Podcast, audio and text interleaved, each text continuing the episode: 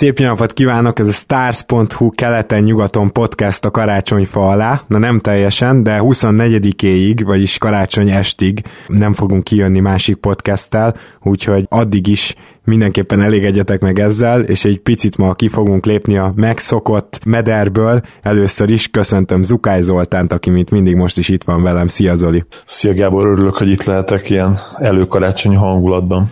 Hát igen, egyébként az NBA és előkarácsonyi hangulatban van, én meg ugye sportszerkesztő vagyok, ezt sokan tudjátok rólam a Laki egy rádiónál, és hát ilyenkor az előkarácsonyi hangulat az azt jelenti, hogy nincs hírem két hétig, mert hogy ugye nem történik semmi a helyi sportéletben, még szerintem ha a budapesti rádiónál lennék, akkor is teljesen hasonló lenne a helyzet, csak hát az az apró különbsége, hogy a budapesti rádiók egyáltalán nem követik a budapesti egyesületeknek a történéseit kiemelt területen. Na de mi viszont olyannal készültünk, hogy lesz benne sport, lesz benne magánélet, lesznek benne érdekességek, mindenféle. Nem kell megijedni, nem bulvár tartalomról beszélünk, azért aki ismer minket, az tudja, hogy ez nem éppen közel áll hozzánk de ötöt kérdést hoztunk, és hát mind a ketten feltesszük a másiknak ezt az ötötöt. Az egyik csoport az sporttal kapcsolatos, de nem NBA, a másik csoport pedig minden egyébbel kapcsolatos lehet. Aztán majd válaszolgatunk rá, és megnézzük, hogy mi sül ki ebből. Ugye korábban Zoli, te is biztos emlékszel, meg kedves hallgatók ti is, hogy volt ilyen sorozatunk, hogy bekapcsolva hagytuk a mikrofont, na ez valami hasonló lesz, csak azért kicsit jobban megkonstruáltuk. Sorozatnak nevezni, igen, elég É, volt kettő belőle, igen. Hát így a 76. adásra visszatérünk egy ilyennel, de csapjunk bele akkor, Zoli. Rád bízom, hogy melyik csoportból kérdezel, de akkor kezdte a kérdés. Várom, félek, izgulok, amit akarsz. Csapjunk bele a lecsóba, és kikérem magamnak, hogy azt mondtad, hogy nem bulváros. Engem azért nem kell így ennyire leírni előre van közte, ami, ami félig meddig kicsit azért bulváros, de nem kell azért remegned. Jó, hát akkor kezdjünk egy nem sport kérdéssel. Ezt a kategóriát nem neveztem el, úgyhogy most adhatsz neki egy nevet gyorsan, ha gondolod. Szerintem ezek a nem sportkérdések, mit szólsz? Én nem sport kategóriák gondoltam Oh, nagyon jó, hát egy zsugorra jár az agyunk, nem véletlenül podcastelünk, úgyhogy... Rendben. Jó, akkor egy nagyon egyszerű kérdés az elején, Gábor. Mi volt a Big Bang előtt? Én szerintem a Big Bang előtt, vagy számomra úgy, úgy értelmes, hogy a Big Bang előtt nem volt meg ez a fajta anyagi világ, és éppen ezért, bocsánat, nem kikerülni akarom a válaszadást, de nem igazán tudjuk gondolati síkon kifejezni, mert ugye mi az anyagi világban gondolkozunk mindenképpen, hogyha, hogyha mégiscsak valamilyen szinten fizikailag, atomfizikailag nézzük, amit én nagyon szeretek olvasgatni, de azért egyáltalán nem mondanám a saját asztalomnak, akkor lehet, hogy a Big Bang az valami elképesztően összesűrűsödött anyagból jött, és akkor ez szerint meg már akár lehetett sok Big Bang, és akkor folyamatosan úgymond kirobban az univerzum, aztán megint összeszűkül, ezt nem tudjuk, de nekem a leglogikusabb legalábbis az, hogy nem, nem volt meg ez az anyagi világ, csak hogy itt ugye már a kérdésben van egy ilyen apró ellentmondás, ami nem a te hibád, csak ugye nem tudunk máshogy gondolkozni, de az anyagnak igazából a negyedik dimenziója az idő, és hogyha ezt nézzük, akkor az előtt, tehát hogy mi volt a Big Bang előtt, hát időben semmi, mert az idő gyakorlatilag az anyag tulajdonsága, úgyhogy nagyon nehéz kérdés, amire látod csak ilyen félig meddig kitérő választ tudok adni. Neked van-e valamilyen jó kis elméleted ezzel kapcsolatban? És egy taps effektet Gábornak kérhetünk, ha így szólhatok néző hallgatóinkhoz is. Uh. Hát várjál, már be kellene töltenem. Egyébként sincs taps effektünk. Nincs de... taps effektünk a fenébe. nincs, nincs, nincs. Nagyon sok mindent elmondtál abból, amit én is elmondtam volna. Ugye megegyeztünk, most annyira kötetlen ez az adás, hogy ezt is elárulhatjuk, megegyeztünk, hogy a, a kérdező is válaszol majd a saját feltett kérdésére, de rövidebben, úgyhogy nem fogok ilyen hosszan válaszolni. De szinte mindent elmondtál, amit akartam volna. Én azt gondolom, hogy még ugye mondtad, hogy laikus vagy, én nálad is laikusabb vagyok, hogyha ez egy létező magyar szó, most lehet így fokozni, de én is nagyon-nagyon kedvelem ezeket a videókat. Na, megjött. Grammar Watch. Igen, van olyan, hogy még laikusabb. Mehetünk tovább. Szóval én is nagyon kedvelem ezeket a videókat, és én saját magamtól soha nem tudtam ma erre a következtetésre eljutni, de én is azon az állásponton vagyok, hogy maga a kérdés felvetés is értelmetlen, hiszen nem volt előtt, mármint hogy ugye az anyag, az idő, ahogy beszéltél, ugye az idő az a, az szintén ugye egy ilyen fizikai dimenzió, úgymond, lehet, hogy egyébként most ez a hülyeséget mondok, de hogy meg, meg én olyat is olvastam, hogy, hogy az idő is valahogy a gravitáció is összefüggésben van, és hogy pont emiatt is teljesen értelmetlen feltenni ezt a kérdést, mert, mert nem volt semmi. Viszont az e, abban egész egyetetlen belegondolni, hogy azt hiszem, hogy ahogy mondtad, hogy egy kis nagyon nagy sűrűségű kis térben volt ez a valami, és hogy általában lehet, hogy ez egy ilyen tűhegynél is kisebb valami volt, és a másodperc milliómod része alatt tágult ki tulajdonképpen, hát a, nem azt mondom, hogy végtelenné, mert, mert ugye folyamatosan tágul elvileg, ugye ez a legelfogadottabb elmélet, hogy folyamatosan tágul az univerzumunk, Nyilván ugye ez azt jelenti, hogy folyamatosan nő a mérete. Hát igen, de, de ugye ezzel az a probléma, hogy az, amit mondtál a végtelen, tehát hogy olyan szempontból mindenképpen végtelen, hogy nem tudunk kielérkezni a széléhez, viszont ugye meg lehet mérni a tömegét. Ez egy olyan érdekes ellentmondás, amit, ami valójában nem az, tehát ez valójában nem ellentmondás, de szerintem... a, a Dark Matter is, ugye a sötét anyag is. Igen, igen, igen. Benne, igen. Tehát az is benne van, annak is meg lehet mérni a tömegét, csak, csak ugye ezzel az a probléma, hogy ezt elképzelni azon a két vagy három dimenziós modelleken, amin mi felnőttünk, meg szerintem minden nem atomfizikus hallgató ember szocializálódott, azon belül ezt nagyon-nagyon nehéz. Igen, csak erről a témáról lehetne beszélni szerintem három órát, még így is, hogy, hogy laikusak vagyunk, és ugye én a messz már át beszéltük még laikusabb, mint te, Hát De igen, hát, tehát itt szerintem, ami, ami meg ráadásul abszolút bejön, hogy ha már nem tudunk biztosat mondani, akkor mindenképpen kell beszélnünk arról, hogy ez valamiféle teremtés volt, vagy nem teremtés, tehát itt rengeteg olyan téma is bejön, aminél uh, nem tudunk a tudomány talaján állni, és uh, Figyelj csak, hogyha már ilyen kérdéssel kezdtél, akkor nekem is van egyetlen egy ehhez hasonló kérdésem. A hallgatók mielőtt nagyon megijednének, azért nem csak ilyenekkel készültünk, ebbe biztos vagyok, hogy te se és én se. Szóval van egy olyan kérdésem, akkor ami a nem NBA-s, nem NBA-s, szóval nem sport csoportba tartozik, hogy mennyire tartod a tudományokat mindenhatónak, és ezt úgy kérdezem, hogy te úgymond csak abban mersz gondolkozni, amit tudományosan már igazolt? Mert ugye ez felvet egy olyan kérdést, hogy, hogy vajon hol tartunk éppen, mit fedeztünk már fel, és még mit nem. Tehát, hogy ebben a kérdésben hogy állsz, hogy úgy vagy vele, hogy inkább azokon a kereteken belül, ami, amit egyáltalán tudományosan már felfedeztünk. Ez is egy teljesen jogos álláspont szerintem azért, mert egyszerűen azt sem lehet épészel felfogni, amit már eddig felfedeztünk. Szerintem ahhoz elképesztően sokat kell tanulni, és, és nagyon update-nek lenni, úgyhogy kíváncsi vagyok nagyon, hogy mit válaszolnál erre. Alapvetően szkeptikus beállítottságú vagyok, de ugyanakkor, ha, ha például nyilván itt a, itt a vallás is óhatatlanul előkerülne ebben a témában. Például, így van, így van agnosztikusnak vallom magam, ami ugye, ha remélem nem kell most nyártam vagy, hogyha nem tévedek, ugye azt jelenti, hogy, hogy alapvetően ateista beállítottságú illető, de nem zárja ki egy felsőbb hatalom létezését, ugye jól tudom? Így van, így van, ezt jelenti. Igen, tehát ugye ide sorolom magam ebbe a kategóriába, és azt gondolom, hogy, hogy az ezotéria, vagy ugye spirituális területein is van egy csomó olyan dolog, amit szerintem meg lehetne magyarázni a tudományjal, és lenne tudományos magyarázat rá, csak egyszerűen még nem tartunk ott, hogy, hogy ezt meg tudjuk határozni a tudomány keretein belül. Gondolok itt például mondjuk a, az agyunkra elsősorban, és az öngyógyításra, mint ilyenre. Ugye most beszéltünk a, a természetes, mindenki által elfogadott öngyógyításra, ha mondjuk elvágod a kezed, elvágod az ujjad, akkor az ugye begyógyul. Gyakorlatilag saját magától legalábbis ugye nem tudatosan irányítod a gyógyulás folyamatát. És ugye azt hiszem körülbelül olyan 1500 spontán öngyógyulás van dokumentálva a világtörténelemben, ahol emberek halálos betegségből gyógyultak meg, tehát az orvostudomány lemondott róluk. Én nem gondolom azt, hogy ezen esetekben feltétlenül spirituális válaszok után kellene kutatnunk, vagy hogy egy felső hatalom segítette őket.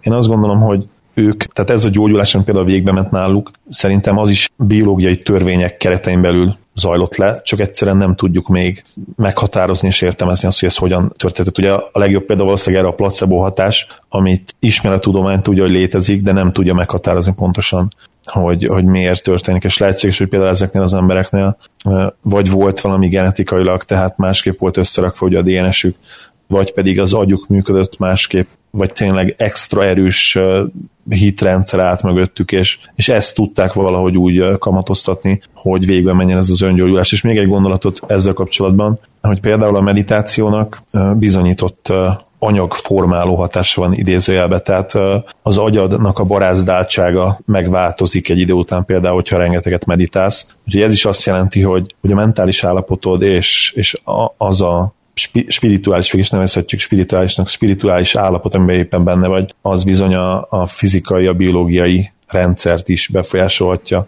és ez is, ez is egy nagyon érdekes dolog. Nem tudom, hogy válaszoltam a kérdésedre. Abszolút, nem abszolút, nem nagyon, hogy... na, nagyon szuperül. Talán válaszolhattál volna mondjuk úgy is, hogy magát a tudomány, tudományfejlődés, de ezen túlmentél, és, és nagyon jó témára tévedtél. Ráadásul az előbb te mondtad, hogy mindent elmondtál, amit elmondtam, amit akartál mondani, hát most fordítva van, én mondom, mert én nekem is teljes mértékben ez a hozzáállásom. Noha én például sokkal inkább azon a párton vagyok, hogy szerintem létezhet egy, egy teremtő hatalom, egy Isten, de az biztos, hogy én sem csodákban keresem ezt, hanem egyértelműen biztos vagyok benne, hogy amit végbe megy úgymond a, a mi kis világunkba, anyagi világunkba, az ezeknek a, a szabályoknak a keretein belül történik. És ugye nagyon jó példák az öngyógyítások, mert Jézus is egyébként azt mondta, ne jegyetek meg, nem térítő adás lesz, csak ugye ez benne van a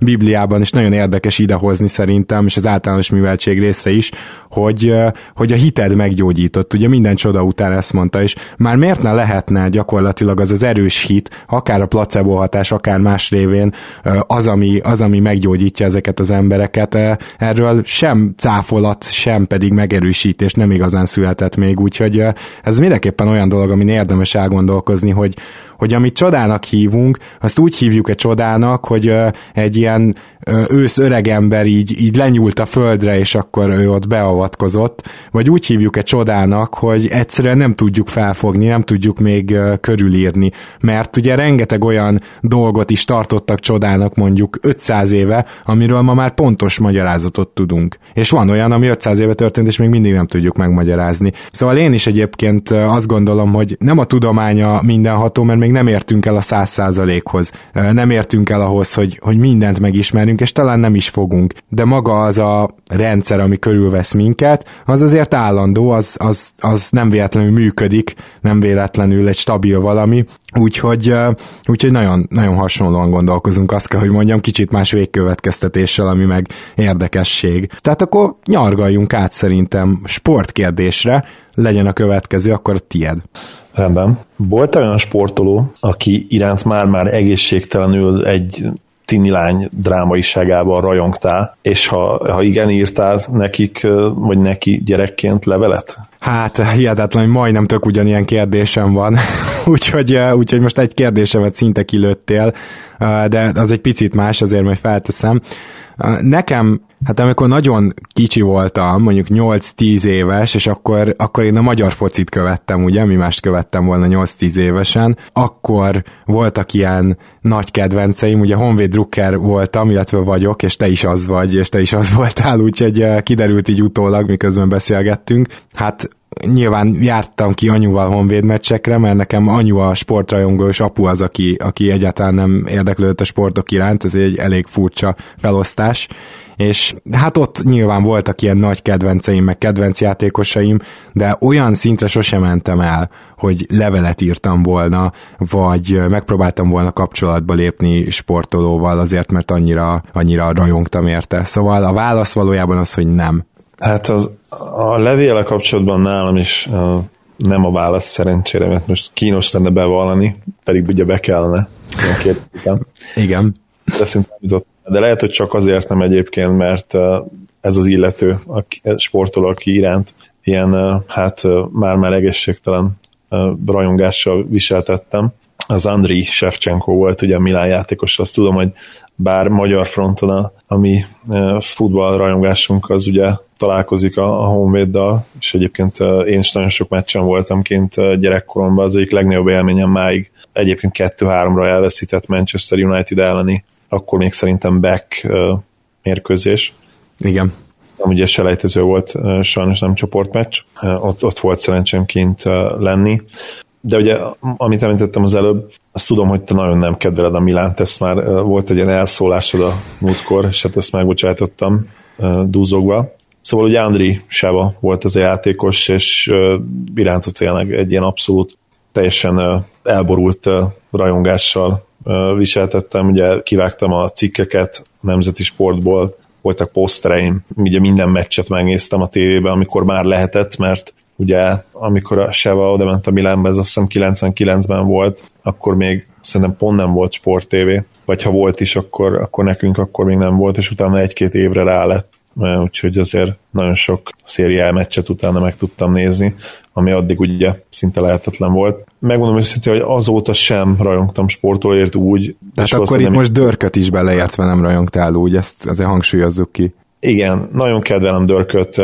Közel volt az ahhoz a szinthez, de valószínűleg a korom miatt is azért ugye Dörk rajongó, kb. 22, 23, 20, hát 23 körül lettem szerintem, és ugye Seváért már ilyen 15-16 éves koromban rajongtam. Úgyhogy Most akkor még, még folytathatod is a beszédet, mert hogy uh, ugye az én kérdésem úgy hangzott volna, hogy ideálsz, idealizálsz-e sportolót, akár NBA, akár bárki más, követed a magánéletét, bulvár híreit, ez az utóbbi az, amit még legit ebből a kérdésből, ami fennmaradt, úgyhogy nem beszéltük ki. Követed akkor, vagy követted-e Shevchenkónak a magánéletét, illetve bulvár híreit? Hát lehet, hogy követtem volna, de ugye akkor erre még nem volt lehetőség, tehát a, csak azt tudtam követni, hogy hányadik percben lőtte a, a góljait éppen a Milánban, amíg ugye csak a, a sport, a nemzeti sport állt rendelkezésre. Várj, akkor hagyd teszteljelek le Dörkel, mert arra már volt lehetőséged. Hogy néz ki a családja? Tehát Dörk családjáról beszélj egy kicsit. Hú, hát ugye a svéd felesége van, akinek hát akkor sem tudna megmondani a nevét, hogyha valaki pisztolyt a fejemhez nyomna, de nagyon szép magas nőszemély, ugye afrikai származású, nagyon-nagyon szép arca van. Van két tesója, fiúk, akik szintén fociznak, és Dörtnek most már van, ha jól tudom, hát minimum kettő, azt tudom, hogy minimum két gyereke van, de lehet, hogy már három. Na, Tehát akkor azért valamilyen szintű követés megy itt, ugye? Hát a cikkeket elolvassam, vagy épp ugye útba, az, az utamba esik, meg ugye a Dirk interjúkat. Azt tudom, hogy most már, most már van trónörökös fiú is, hogy azt hiszem az első gyermeke az lány volt, és a, és a második fiú, úgyhogy rá talán már csak ilyen 18 évet kell várni, és akkor egy ilyen afrikai gyökerekkel is rendelkező, félig uh, színesbőrű európai játékost fogunk látni, remélhetőleg egy ilyen Janis-szerű képződményt. Egy Dirk hátradőlős tempóval, mi? Hát lehet rendelni akkor, és nincsenek nagy igényeink szerintem. Á, abszolút nincsenek. Na jó, hát akkor így az én kérdésem is kilőve, úgyhogy te jössz nem sportterületről. Rendben, akkor lejjebb görgetek. Volt már halál közeli élményed? Hát egy kicsit nevetséges, de volt, mert ez, ez valójában nem tűnik annak, csak hogy még, mégiscsak az volt. Sose felejtem el. Szóval nekem az első autóm egy kis polszki volt, és ezért a mai napig hálás vagyok.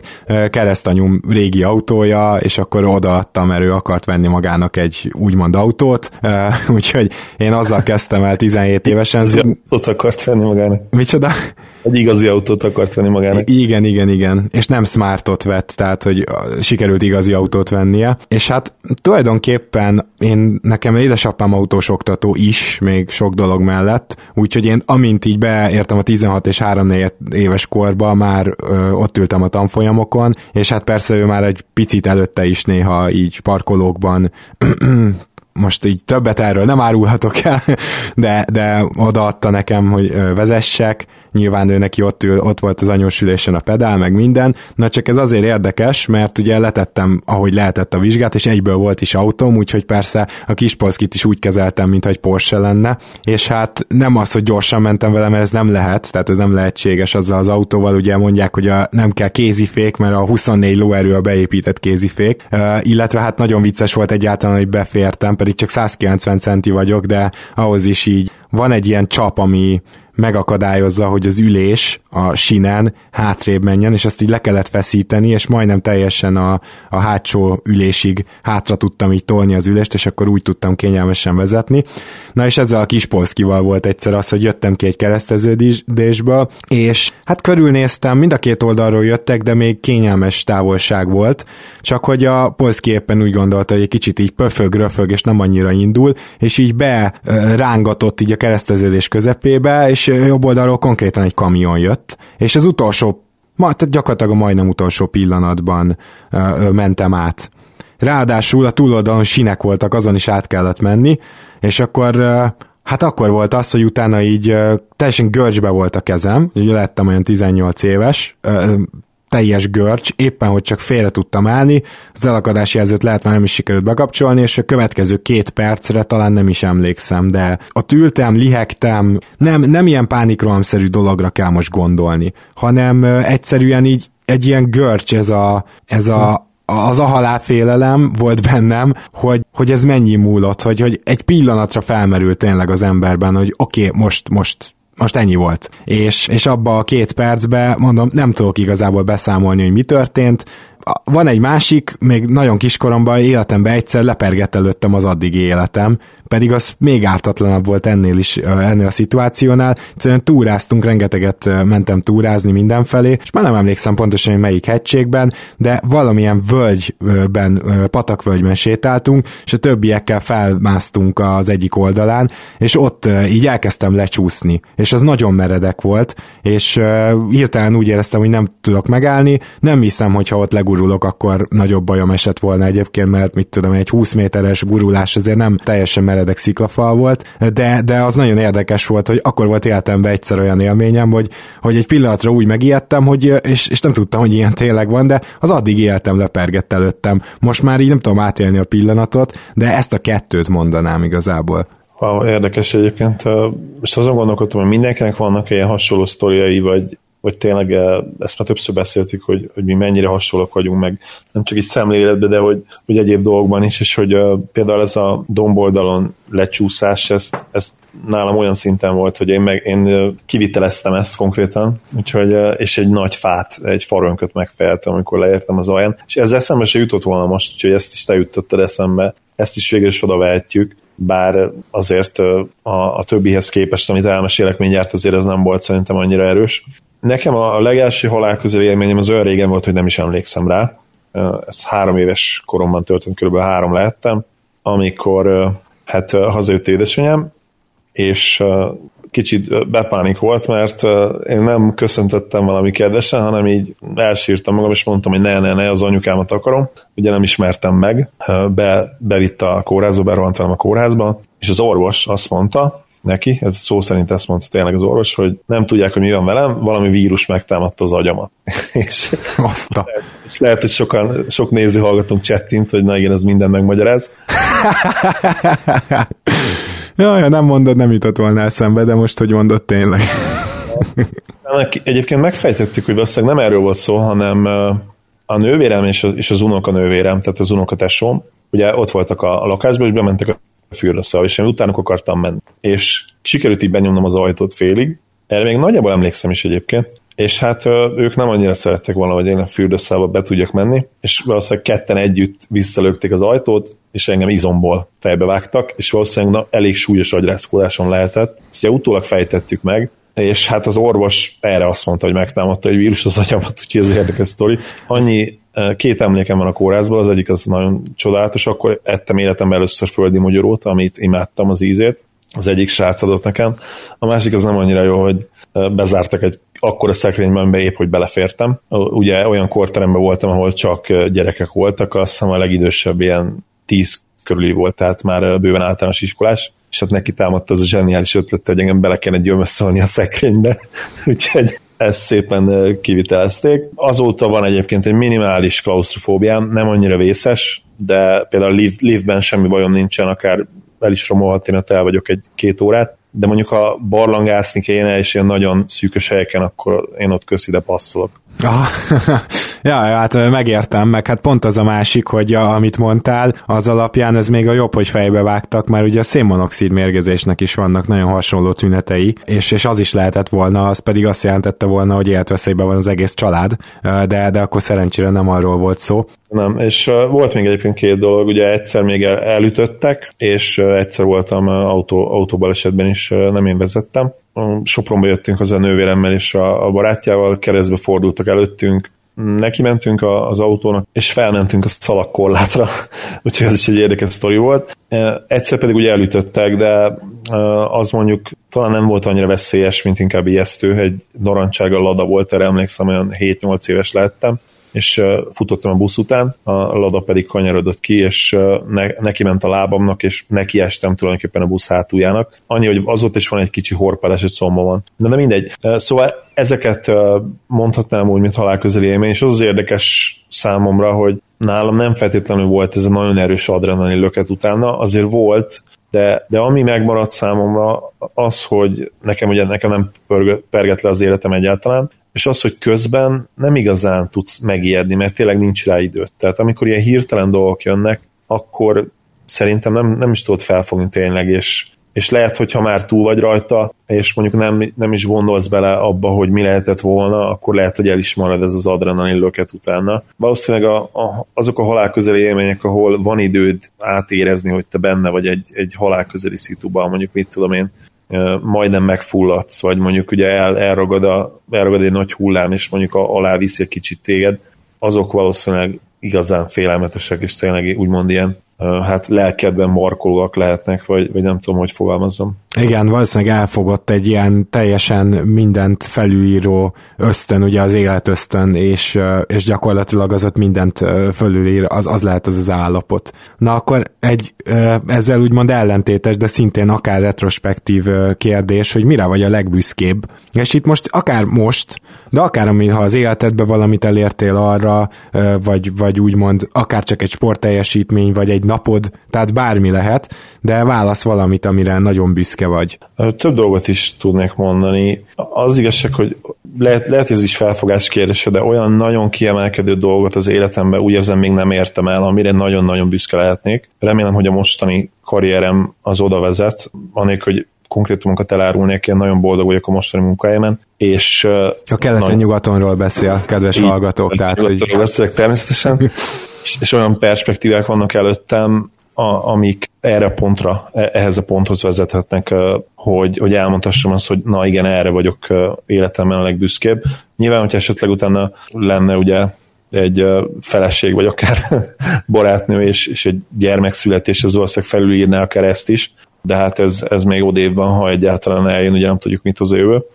Válaszol a kérdésedre konkrétan, ugye akkor most ezt mondanám azt, hogy, hogy ezen a helyen vagyok, ahol most én arra nagyon büszke vagyok, és nagyon-nagyon örülök neki. A másik ilyen dolog talán a sportkarrierem, bár az, az egyben talán valószínűleg a legnagyobb csalódásom is, mert hát én nem voltam szuper tehetség, nem azt mondom kézilabdásként, és lehet, hogy néhány ex-csapattársam, hogyha hallgatna, ez ki is röhögne. Valószínűleg ők is ugye azért nevetnének, mert velük már ifibe játszottam. Én serdülő elég, elég jó kézilabdázó voltam, és volt egy pont, amikor engem hívott a Dunafer is, hogy, hogy játszok náluk, és ez még nagyon régen volt egyébként, olyan 10-12 év körül lettem, és voltam akkor Budapest válogatott is, illetve az is felmerült egy, egy ponton, hogy, hogy esetleg a korosztályos válogatottban is a nagyon bő keretébe benne legyek. Végül aztán ez ugye nem történt meg. Ar- arra büszke voltam, hogy a- azon a szinten voltam, és így utólag jó visszagondolni, hogy végül is ha, ha csak abban a korosztályban is, de jó sportoló voltam. Viszont ugye, ahogy mondtam, azért is sajnálom is, hogy, hogy nem, hoz, nem tudtam többet kihozni a karrieremből, és á, de nem tudom, most ez kicsit patetikusnak hangzana, hogyha, hogy miért nem tudtam kihozni annyit a karrieremből, de nem ezt nem is fogom mondani igazából, mert ez ilyen álszerének hangozza, de, de az első párkapcsolatomról lenne szó nem fogok elárulni részleteket, de így visszagondolva, hogy én azt összehoztam, hát ez egy, az egy csoda, tényleg is. hát igen. de lehet, hogy én ebből a szempontból akkor voltam a csúcson egyébként, ilyen 20, 20-hoz közel. Nem fogok konkrétumot mondani, mert tényleg visszás lenne, de hát az, azok jó évek voltak ebből a szempontból, de ugye pont emiatt hagytam a, a sportot is. Hát pont ez a 15-től, 14-15-től kezdődő 20-ig tartó időszak, itt aztán olyan Szóval legalábbis a legtöbb ismerősömnél és nálam is olyan szerelmek vannak az életed során, meg olyan elképesztő érzelmi bevonódást tudsz produkálni, hogy, hogy tényleg szinte mindent felülír. Jobb is ez, akkor lesz. Ez is így van egyébként, bocsánat, de még annyit hadd hozzá, hogy uh, ugye van az a film, a She's Way Out of My League, Na hát itt, itt konkrétan osztályokkal feljebb beszélünk, tehát én nem, én nem tartom magamat, a, nem, nem vagyok csúnya szerintem, de mondjuk nem is tartom magam a, a jó Isten legnagyobb ajándékának a nők felé, de, de ez, a, ez a lány, ez tényleg abszolút way áron már liga, ahogy mondani szokták, mm. úgyhogy de erre is abszolút büszke vagyok simán. Jól van. uh... Egyébként akartam még valamit mondani, de Hát akkor valószínűleg nem vagyok rá annyira büszke, mert nem jut eszembe. ja, ja, ja. Hát hogy nekem is kell válaszolnom erre a kérdésre, én is több dolgot tudnék felhozni. Én azt hiszem, hogy egyértelműen mégis arra vagyok a legbüszkébb, hogy van egy olyan baráti társaságom. Nem állítom azt, hogy mindegyik őjükkel még mindig ugyanolyan szoros a barátság, de szóval az általános első óta tart, és ugye 31 éves vagyok, és jól tudom, hogy ezt nagyon kevesen mondhatják el magukról, és ezzel a baráti társasággal a, mai napig 13 éves korunk óta minden évben együtt nyaralunk. Vannak még közös programok, most, hogy már, már van, akinek családja van, gyereke, mi, mindenki másfele költözött, elkezdte a saját életét, az egyik ők kint lakik Norvégiában, de azért most is például együtt fogunk karácsonyozni, még mindig húztunk, mint a gyerekek, így körbehúztuk egymást. Ez, ez elképesztő büszkeséggel tölt el, és közülük még, még bőven akad legalább három, mondjuk itt annyi, hogy az öcsémet is beleértve, akit nyilván életem elejétől majdnem velem van, mert másfél év van csak köztünk, de mindig legalább legalább hárman akadnak, akik, akik tényleg azok a, a legjobb barátok, akikre nem csak mindig számítasz, hanem ők is mindig számíthatnak rád, akármennyire is nyálasan hangzik ez, mert ez egyáltalán nem nyálas dolog, tehát hogy ez, ez igazából néha kőkemény dolog, nem verekedésre gondolok, vagy ilyesmi, hanem azért vannak olyan életszituációk, amikor nehéz, és meg kell állnod a helyet, hogy ott legyél, vagy például olyanokat kell mondanod egy ilyen barátnak, hogy amit ő nem akar hallani, tehát hogy, hogy ami miatt még azt is kockáztatott, hogy egy időre elküld a halálszára. Szóval én szerintem ez, ez ugyanannyira fellemelő, mint amennyire nagy munka, de, de ez a baráti társaság még mindig együtt van, és sok dologra vagyok büszke, van amire kevésbé, de, de ez kiemelkedik, azt érzem meg. Meg minden olyan emberi kapcsolatomra nagyon büszke vagyok, amit harmonikusan fent tudok tartani, mert igazából én azt gondolom, hogy a, az igazi büszkeség az, az ennek kell, hogy legyen. Tehát, hogy én, én bármit is fogok elérni karrieremben, lehet, hogy büszke leszek rá, de, de sosem leszek ennyire, mint, mint ezekre a dolgokra. És egyébként nincs, nincs ez akkora ellentétben azzal, amit te mondtál, mert hogy nem tudják ugyan hallgatók, de szerintem annyit elmondhatunk, hogy a jelenlegi munkahelyeden bizony nagyon komolyan segítesz embereken. Tehát itt most nem arról van szó, hogy te valami céges létrán el akarsz jutni a vezérigazgatói posztig, hanem ez, ez a tényleg win-win, mert, mert nagyon komoly segítséget is nyújtasz, mégpedig hosszú távon, ráadásul sportolóknak. Igen, ez így van, és így a pozitív le, lecsengéssel így nehéz mit kezdeni, mert kicsit közben elszegyeltem magam, mert egyébként ezt, ezt én is elmondhatom, tehát nekem is van nem azt mondom, hogy nagyon sok, de egy két-három olyan barátom, akikkel mondhatom, hogy gyerekkorunk óta ismerjük egymást, és nekem eszembe se jutott ez, úgyhogy szégyellem magamat. De valóban igen, egyébként ezek nagyon fontosak az emberi kapcsolatok, és nyilván itt családot is említhetnénk. Én nagyon jó kapcsolatban vagyok, szerencsére mondhatom azt szinte az összes családtagommal, és hát pedig nem volt mindig könnyű velem, és még most se feltétlenül könnyű velem, úgyhogy ezért is nagyon hálásak, hálás lehetek nekik főleg ugye egy karácsonyhoz köz, közeledve. Hát Na, ja, közeledjünk egy sportkérdéshez, Zoli, mit szólsz? Már hogy te, te tennél fel most nekem egy sportkérdést. Ugorjunk inkább, uh, mielőtt uh, még jobban belesülök a magyarázkodásba. Vagy mi, mielőtt 20 percre húzok ezt az egyetlen egy kérdést. Azt sem lenne ideális. Most így gyorsan tudod minden, mindenkitől bocsánatot kérni, el, elsílem magam adás közben. Kicsit drámai lenne. Reméljük nem jutunk el ideig. Na jó, akkor egy sportkérdés. Gábor, ezt már akartam kérdezni tőled, és lehet, hogy meg is kérdeztem korábban.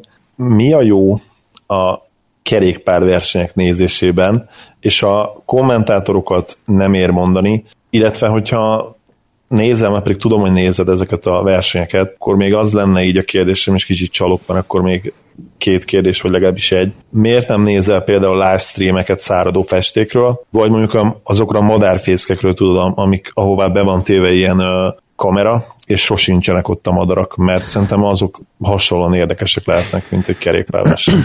Azt hiszem, hogy egyszerűen nincs átmenet. Tehát az országúti kerékpárnak a, a szerelmesei és követői, és azok között, akik, akik ezt, ezt egyszerűen úgy fogják fel, mint ahogy te, nem igazán van átmenet, hogy hát olyan, olyan érdekes, de nem elég érdekes, tehát hogy, hogy itt tényleg annyira szélsőségesen érinti meg az embereket ez a sport, de azt tudni kell, hogy azért rengeteg rajongót szerzett, ugye te is említetted a kommentátorokat, Ifjap Knézi Jenő és Sipos János, a, a Sipos János, na ha van példaképem, mint, mint riporter, mint sportszerkesztő, mint sport bármi, akkor az egyébként ő, az ő munkássága, és Sipi ugye azóta már meghalt sajnos, ez tényleg olyan, olyan fantasztikus mondások maradtak fenn, majd ha lesz még egyszer egy ilyen epizód, akkor egyszer végigmondom, meg kikeresem, de a lényeg a lényeg, hogy ott rengeteg követőt szerzett ugye az országúti kerékpár, és aztán hogyha úgy belemerülsz, akkor tényleg ebbe is bele lehet merülni. A, például úgy, hogy ugye rengeteg csapat van, itt is számítanak azért a csapatban a sorrendek, a, a csapatnak a stratégiája, azt is nehéz elhinni, hogy mennyit számít a kerékpárban az, hogy szélárnyékba mész, hogy mennyit számít, ha egy rossz napod van, hogy egy csapattársad diktálja neked a tempót, és, és mégiscsak felmész azon a hegyen, és 6 perc helyett csak 2 percet veszítesz egy adott szakaszon, és mondjuk ez a Vuelta Espanyádat megmenti.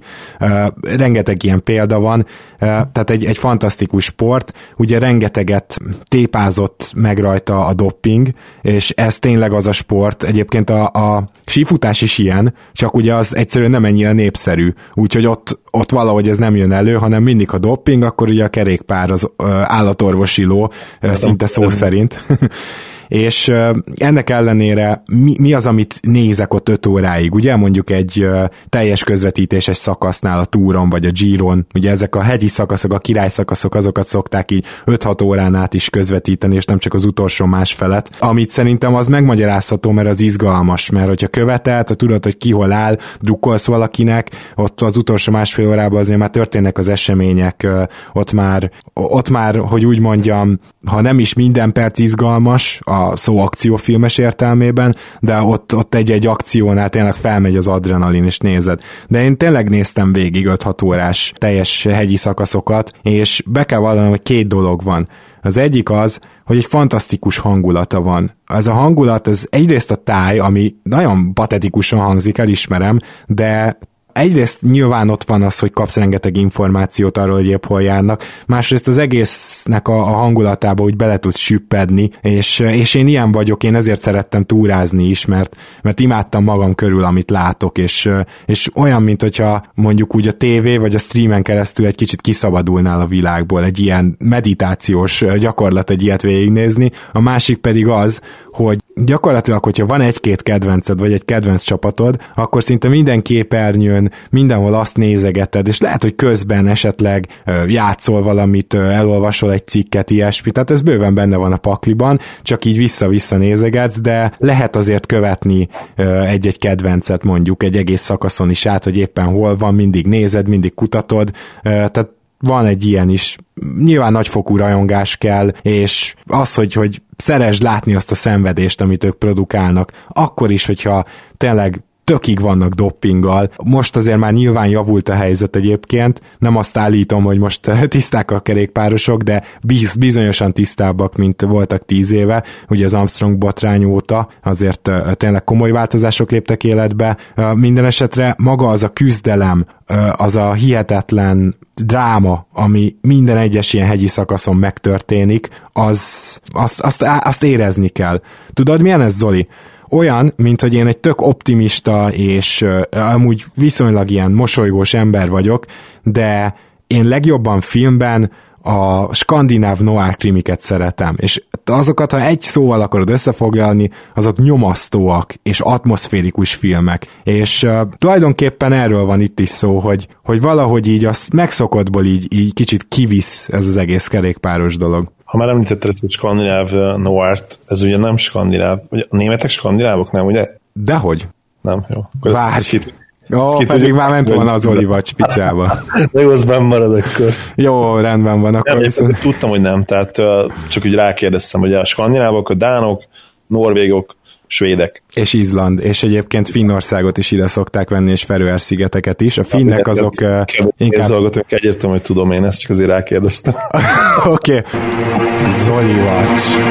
Szóval a... Ezt, tényleg Igen. Ebből meme lesz. Na jó, hogy nem lesz meme, de csak azért nem, mert nem vagyunk elég híresek hozzá. Muszáj annyival kiegészítenem ezt az információt, hogy a finnek inkább csak földrajziak tartoznak a skandináv népek közé, viszont Feröer az meg, meg, meg Izland az meg tényleg skandináv nyelveken is beszél, tehát ott, ott nyelvjárás szerint is azt mondhatjuk. Na, szóval, igen.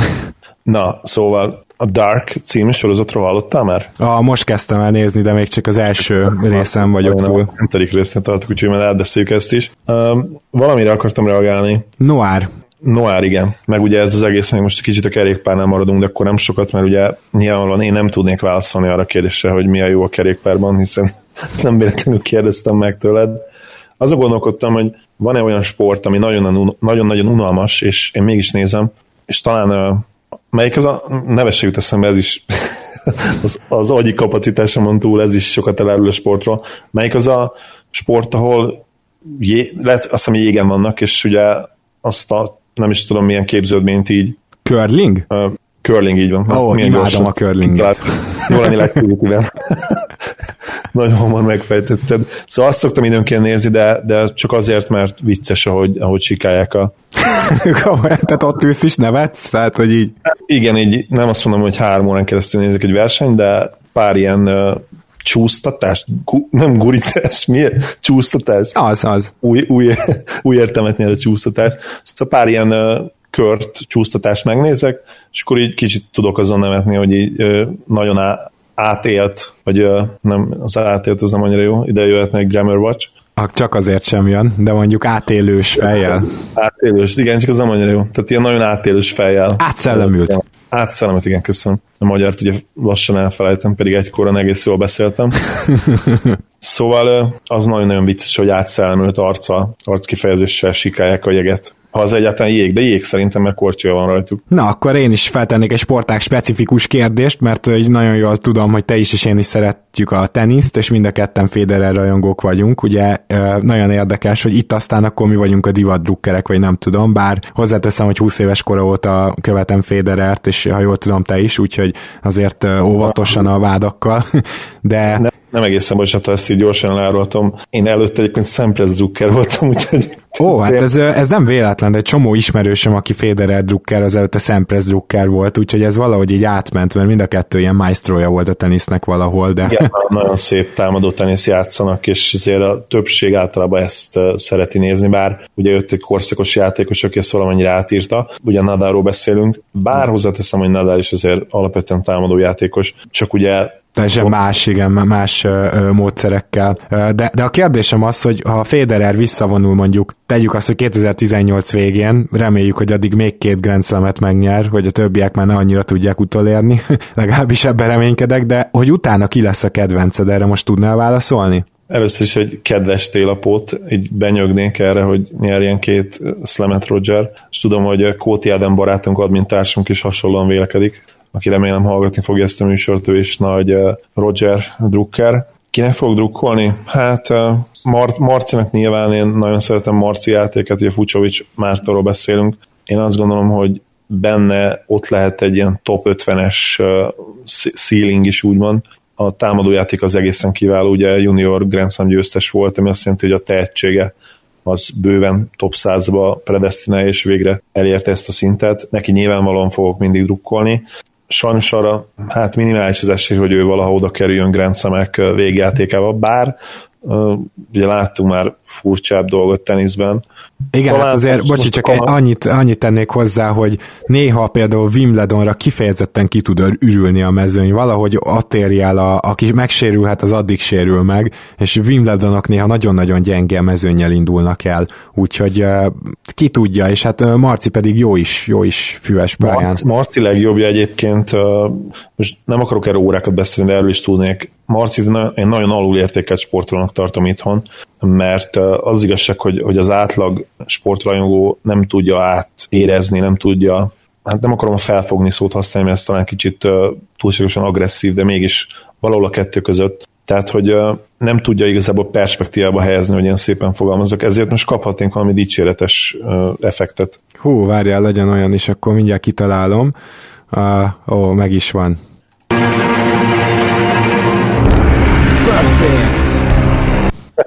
Remek, perfect volt. Szuper. Szóval nem, nem tudja az átlag szurkol szerintem ezt jól elhelyezni az, hogy mennyire borzasztóan nehéz top 100-ba kerülni a férfiaknál. Mert ugye a nőknél az utóbbi évtizedben azért volt 3-4 szerintem top 100-as játékosunk, lehet, hogy 5 is, hogyha elmúlt 15 évet vesszük, de férfiaknál ez azért nagyon ritka. Ugye volt Sávolt Attila ideig óráig, volt Nosszás Sanyi ideig óráig, és azóta sem ugye Sá volt legutóbb azt hiszem 10 éve volt pont, és ugye Marcanak most ez sikerült, hogy most a 84. hely környékén van, és a legjobbja neki nagyon-nagyon erős, ugye Kacsanov volt Davis kupába, Kacsanov top 30-as játékos, lemosta pályáról, három szedben verte, elképesztő támadó tenisszel, és voltak korábban is olyan meccsé, amik arra engedte következtetni, hogy benne nagyon-nagyon sok lehet még. Ugye a Csilics elleni meccset is említhetnénk, ahol hát elképesztő küzdelemben kapott ki ugye döntőszedben Mastersen, igen, és ezért itt a top 10-es játékosról beszélünk. Igen, és ugye 8-ba került, azzal ugrott hatalmasat előre. De válaszolva a kérdésedre, a Marcin kívül én azt gondolom, hogy a kanadai srác 18 éves Donaldson talán, neki van egy egészen brutális tenyerese, ami Roger óta szerintem a, leg, a legjobb lehet. Nem Donaldson a neve, Jared Donaldson amerikai, még közelébe sincsen, úgyhogy várjál, K betűs, és ezt meg kell googliznom, addig vedd át a szót. Jó, rendben van. Nekem is lett pedig Donaldson. Nekem is van egy fiatal tehetség, aki felkeltette a, a figyelmemet, ez pedig Ciem, ugye ő belga, de azt a osztrák felmenőkkel is rendelkezik. És... Nem, ő osztrák, lehet, hogy belga felmenői vannak akkor. Ó, akkor lehet, hogy fordított a helyzet, igen.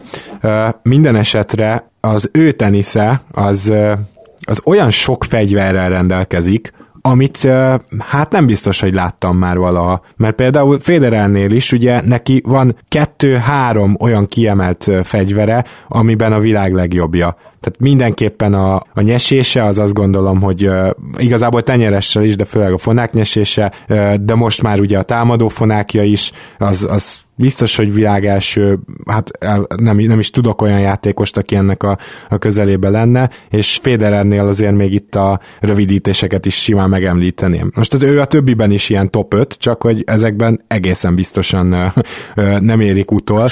Hát azt mondanám, hogy a tenyeresse az, az minden idők legjobbja, tehát mind sokoldalúságban, erőben nyilván nem, de ez ugye nem e, Igen, igen, igen, igen, én ezért nem soroltam volna, mert úgymond, mint támadó tenyeres, azért, azért ott, ott voltak olyan, meg a múltban is, hogyha Kafelnyikovra gondolsz, és sokakra, tehát a, ami tényleg alapvetően nyerőütés volt, hogyha csak közelébe volt a hát vonal. Erősebben, biztos, hogy voltak sokkal erősebb tenyeresek, ugye Gonzálezre is gondolhatnánk, vagy akár a jelenlegiek közül Verdasco, biztos, hogy keményebben üti meg a tenyerest, mint Roger, de hogyha a kombinációját nézed a dolgoknak, tehát mondjuk a szög, szögek, szögek, igen, amiket megüt. Stabilitás, illetve ami nagyon fontos, hogy elrejteni a, a tenyeres, tehát hogy az utolsó pillanatig nem tudod, hogy, hogy keresztbe, vagy pedig egyenesbe megy a labda. Ezeket mindet összevéve Rogernek minden idők legjobb tenyerse van, ez, ez teljesen egyértelmű. Közben megnéztem egyébként Denis Sapovalov, uh-huh. sem ez a Donaldsonhoz. Donaldson sem annyira rossz játékos egyébként, ő is fiatal, de, de azért Sapovalov egészen kiemelkedő tehetség. 18 Nos, éves. A, még, még Ciemről, bocsánat, csak hagyj fejezzem be, hogy, hát. hogy nála azt vettem észre, hogy tehát semmiből sem jár még ott, hogy ilyen elit legyen, de ő ugyanúgy tudja Federernek a, a nyesését fonákból, nem olyan szinten, de, de hasonló szinten, mint ahogy Nadalnak a, a csavart banána ugye tenyeresét. Tehát mind a kettőt tudja egy ember. És azt láttam, hogy, hogy rengeteg fegyvere van, tényleg sok mindent tanult meg, csak még nem tudja rendesen használni. És én egy ilyen sokszínű játékost azt, azt gondolom, hogy tudnék, hát nem is rajongani érte, de erősen követni. Tiem nagyon-nagyon látványosan játszik, ezt nem lehet elvitatni tőle. Én megértem, hogy a látó szögedbe került, mert tényleg hát ultra agresszív támadó játékosról beszélünk, és ezért ezt mondtuk az előbb, hogy általában az ilyen játékosok azok, akiket hát könnyű úgymond észrevenni, és megkedvelni a játékukat. Igen, tehát a, bocsi, csak hogy a védekező tenisz, hogy azt igazán megkedveld, ahhoz szerintem Hewittnak kell lenned, vagy nem tudom, Jonas Björkmannak, tehát akik tényleg annyira, annyira hihetetlenül kiemelkedőek védekező teniszben, hogy, hogy az már egyszerűen feltűnjön. Egyébként sokkal nehezebb azzal kitűnni. Björkman szerintem támadó játékos volt, én azt gondolom, hogy kevered valakivel, szerveröptés volt, nagy szervával. Ah, és kivel is keverem, várj mindjárt, mert svéddel keverem. Carsonnal? Fú. Nem Johanssonnal, Thomas Johanssonnal véletlenül? De, de, de, de, de, de, de, köszönöm szépen, igen.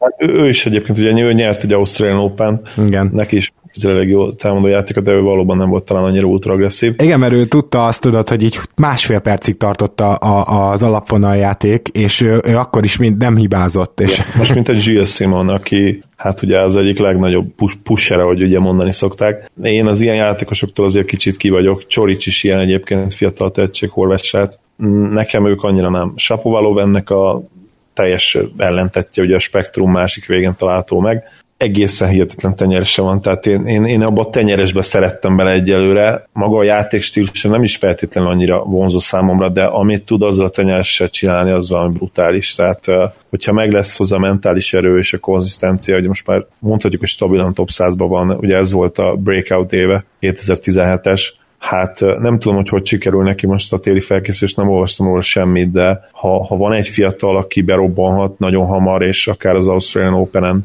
nagyon komoly meglepetést okozhat, az szerintem ő, mert ha, ha mentálisan még, még jobban elhiszi, hogy nyerhet, és kondiát összerakják, hogy ugye abban a hihetetlen Melbourne hőségben tudja bírni ezeket a három, négy, öt szetteseket, akkor hát akár ilyen Dark Horse esélyes is lehet az Australian Open, nem ugye hamarosan indul, most már szerintem másfél hónap körülbelül. Na akkor nézzünk egy nem sport kategóriás kérdést, és te jössz. Oké, okay, ez egy kicsit ilyen személyes, ez a bulváros kérdésem a kutyátok az ágyatokban alszik már, és ha nem, miért hazudsz nézőhallgatóinknak, és ami még rosszabb, nekem.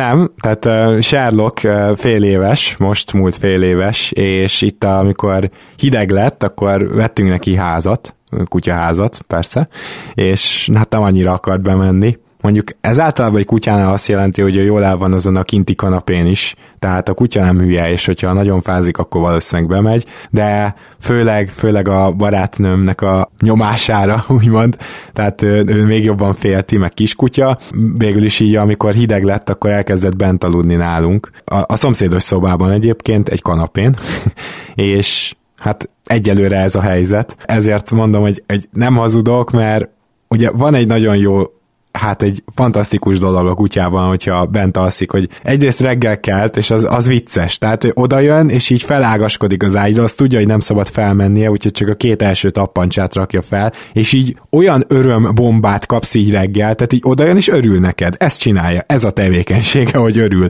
De akkor így nyalogatja a kezed, a farka, az, tehát azt úgy csóválja, olyan ö, sebességgel nem lehet követni, és hát nyilván ő, ő úgy van vele, hogy ez egy boldog reggel, keljünk fel, meg nekem amúgy is pisilnem kell, meg minden egyéb, úgyhogy jó lenne, ti is felkelnétek, és így körbe megy.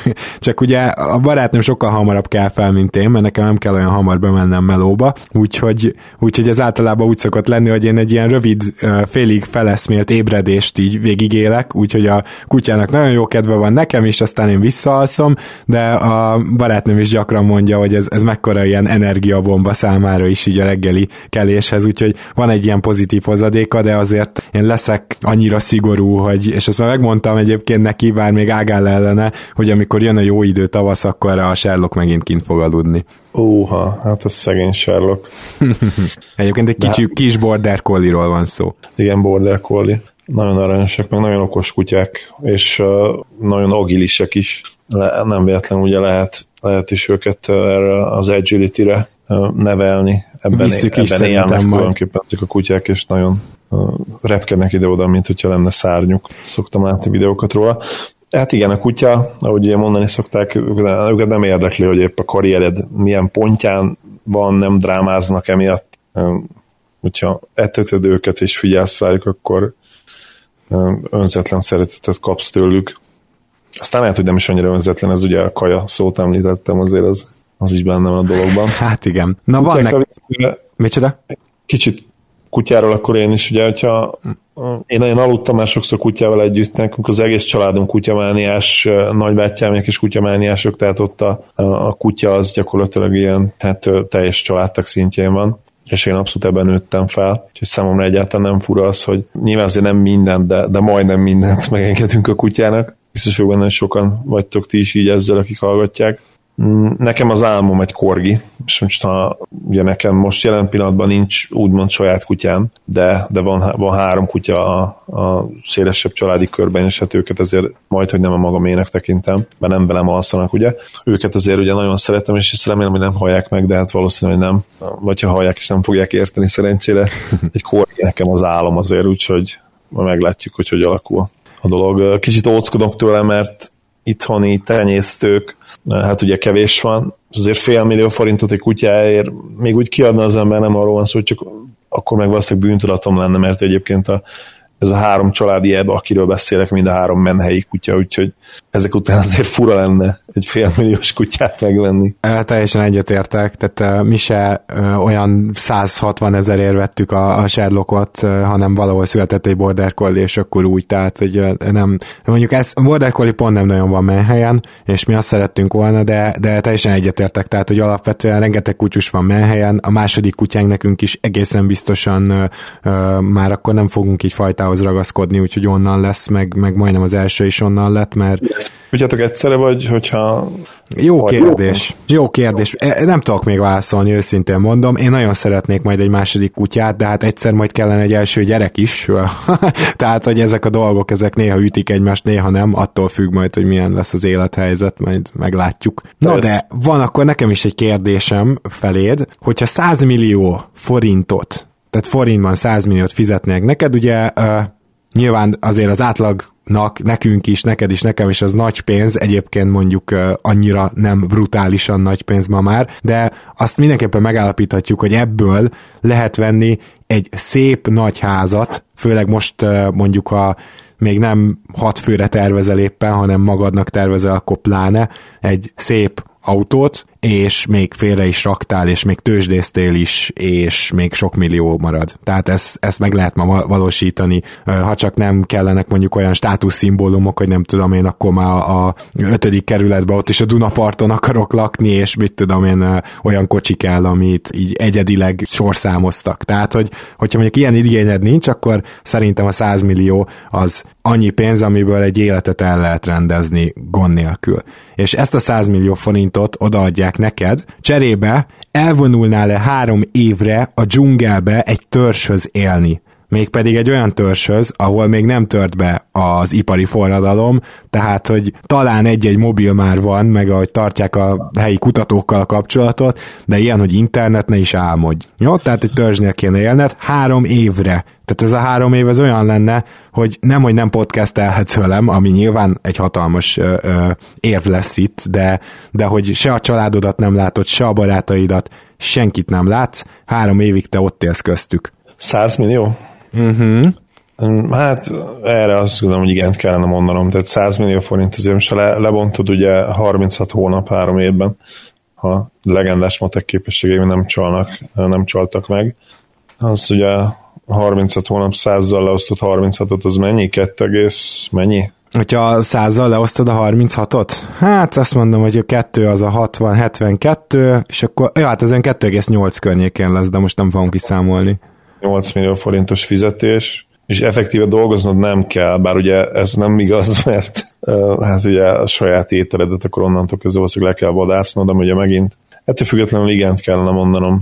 Azt gondolom, hogy, hogy be, bevállalnám. Három év végül is hosszú idő, de, de talán nem annyira nagyon hosszú idő, és ezért 100 millió, és azért vállalnám, mert megmondom miért, mert, mert mint bizonyára ti is, meg te is, azért ha nem is sokszor, de időnként elgondolkodtuk azon, hogy mi lenne, hogyha mondjuk nyernétek egy nagyobb, nagyobb összeget, és, és itt most a nagy alatt ténylegesen nagy összeget értek, tehát több száz millió forintot mondjuk. Nekem mindig az jutott eszembe, és én úgy gondolom, hogy számomra ez addig a pontig nagyon nagy stressze járna ez a pénz, amíg nem adnék belőle azoknak az embereknek, akik közel állnak hozzám, akiket szeretek.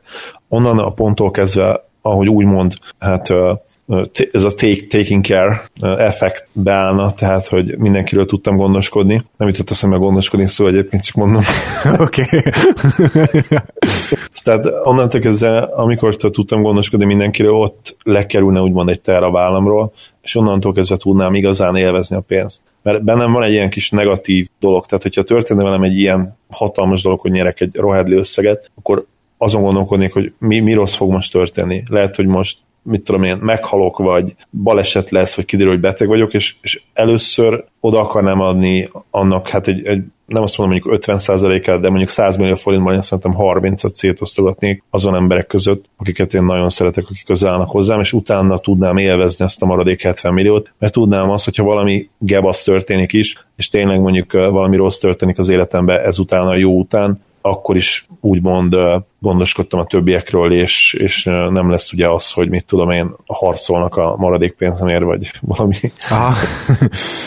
Ja, hát értető, értető. Én is elgondolkoztam a saját kérdésemen, mégpedig sokat, és én nemet mondok, de nálam specifikus helyzet az, ami miatt nemet kell, hogy mondjak, mégpedig az, hogy nem akarom a jelen pillanatban sem a, sem a munkámat megszakítani, mert szeretem, de nyilván ez, ez nem lenne olyan nagy szempont, hogyha, hogyha mondjuk egyedül lennék, de nem vagyok egyedül, ott van a, a barátnőm, ugye, hát hat éve, úgyhogy ez már nem, nem kis idő, és hát nyilvánvalóan most már vele tervezek, egyértelműen, tehát ez, ez nem kérdés. Már uh, vele tervezek, ha ezt hajlam. Hát az első két-három évben még igazán nem, nem vele terveztem, de most már így, hogy hat éve együtt vagyunk. Hát uh, fogalmazunk úgy, hogy teljes mértékben megszilárdult ez már hát hosszú évek óta, de, de a mostani állapotot mondva ez tök szilárd elhatározásom, illetve... Szilárd igen.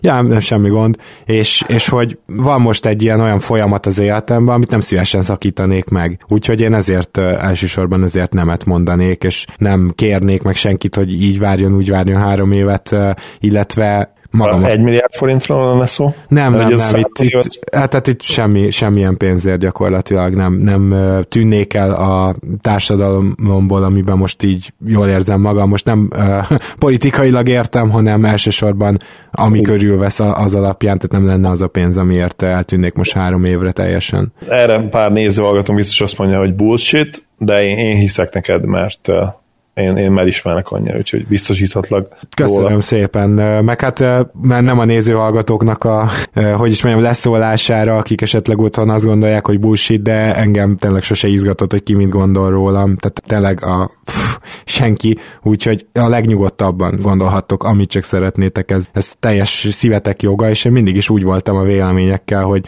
hogy csak azért nem kell megmásítani az embernek a véleményét, mert tehát attól függetlenül, hogy, hogy mondjuk kedvelitek a másikat, vagy valaki kedvel valakit, vagy csak illendőségből, szerintem nem kell, hogy megváltoztassa a, a véleményét, inkább mondjuk azon gondolkozzon el, hogy az ő véleménye miért az, ami, és hogyha ő azzal rendben van, akkor legyen rendben, hát akkor ki fog ebbe beleszólni, még mi értelme van beleszólni. Igen, tehát néző hallgatóink, leszűrtétek, nem érdekel bennünket a véleményetek.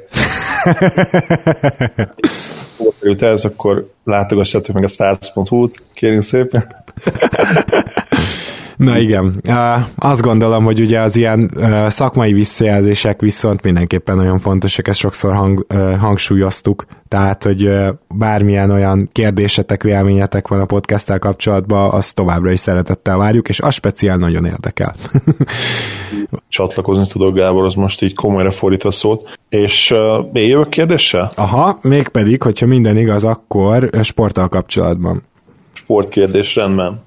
Oké, okay, akkor az, utol, van az ötödik azt a végére, ötödiket a végére, logikus. Ha választhatnál, hogy Elon Musk vagy Steph Curry legyen, melyiket választanád? Gondolkodtam LeBronon is egyébként, de azért maradjon benned egy kis fehérvér. Nem azért, mert hogy ugye rasszista volnék, nagyon távol áll tőlem. Így könnyebb lenne a szocializálódás, integrálódás, hogyha... That's racist. Csak hogy nem magyarázhast ki, igen. Le, leegyszerűsítve sportsztár, sport superstar, vagy gyakorlatilag a real life Iron Man? Jó kérdés. Azért jók a példák szerintem, mert mind a kettőben van egy kicsit ilyen, tehát hogy, hogy egyik se igazán celeb. Már Igen. ha akar, akkor az lehet, de, egy, de mind a kettőnek van olyan tevékenysége, ami, amit amúgy nagyon átélhetsz, és, és talán saját magadba is boldog lehetsz, nem kell, hogy rád irányuljon XY mennyiségű figyelem. Én pedig nem vagyok az a az önbizalomhiányos típus, aki, aki csak a, a rá irányuló figyelemtől érzi magát nagyon jól. Éppen ezért én a celebek világát nem, nem hogy átélni nem tudom, hanem leginkább megvetni tudom. Viszont itt pont nem erről van szó, és akkor már, ha választanom kell, akkor én ugye hosszú évekig kosaraztam, és nyilván álmodoztam arról is, hogy, hogy milyen lenne, hogyha magasabbra jutnék, úgyhogy akkor én éppen ezért, mert jobban át tudom élni a Steph curry legalább egy picit, ezért Steph Curry lennék. Nem azért, hogy vállom veregessem magam, de szerintem ez egy jó kérdés, mert uh, ugye Elon Musk sokkal gazdagabb, ugye a pénz az egyik szempont, viszont nyilvánvalóan nem, nem annyira hát uh, sztár státuszú, mint például egy Curry, bár lehet, hogy egyébként ez igaz, mert azért Elon is a maga módján szupersztár, csak lehet, hogy más rétegben, más, más közegben. Viszont ugye ő Musk 46 éves, azt hiszem, még ugye Steph még talán 35 se töltött be, úgyhogy ez is nyilván egy fontos szempont lehet. Azt hiszem én is, én is Steph Curry-t mondanám, pedig hát azért a másik véglet is eléggé vonzó lenne, úgyhogy... Na akkor én is próbálok egy ilyen érdekesebb kérdést találni. Ez szerintem jó is lesz. Ha hirtelen megszűnne az NBA, belevetnéd-e magad ilyen szinten egy másik sportágba? Ma úgy is felteltem a kérdést, hogy mi mindenképpen tovább akarunk podcastelni, csak nincs miről. Melyik lenne az a sport, amiről tovább podcastelnénk? Hú, hát ugye rábökném erre a labdarúgás, ugye soccer, de az az igazság, hogy én, én annyira kiszerettem a labdarúgásból, hogy és, és mai napig nem tudom megérteni, hogy miért, mert én tizenéves koromban hát ilyen vallásos rajongással viseltettem a labdarúgás iránt. Én a kb. 7-8 éves lehettem, én a kis piros videóton tévé, lehet, hogy nem videóton tévé volt, emlékszel arra nagyon pici. Ó, nekem volt még fehér-fekete videóton tévém, úgyhogy ne aggódj, tudom, miről van szó. Narancsága tévén, igen, ugye narancsága volt azt hiszem kívülről. Én azon néztem ilyen harmadik kerületi TV meccset, ami nem is NB1-es meccs volt, és úgy ültem előtte, hogy mint hogyha a világ legizgalmasabb sporteseményét követtem volna, vagy, vagy úgy egyáltalán bármilyen eseményét, ugye én nálam a sport az gyakorlatilag a minden volt, és ez valamennyire még ma is igaz, azért már nem feltétlenül csak az, ami így az érdeklődési körömbe tartozik. Szóval, és, és ahhoz képest annyira elmúlt ez, hogy hihetetlen, és kicsit szégyellem is magam egyébként, de az igazság, hogy ilyen divat drukker is lettem, ami, vagy, vagy ilyen fair, fair weather fan, ahogy mondani szoktak, ugye ez nem feltétlenül a divat drukker, hanem az, hogy én most már a Milán meccseket nem is nagyon nézem meg mindig, és ez egy ilyen vallomás is kicsit, és szégyellem magam miatt, de valahogy már nem. Tehát amikor jók vagyunk, akkor úgy nézem, a BL-be épp ott voltunk pár éve, megvertük a Barszát az éppen 2-0-ra, akkor úgy ezt néztem, de, de akkor is tudtam, hogy a visszavágó nagyon fognak minket verni egyébként.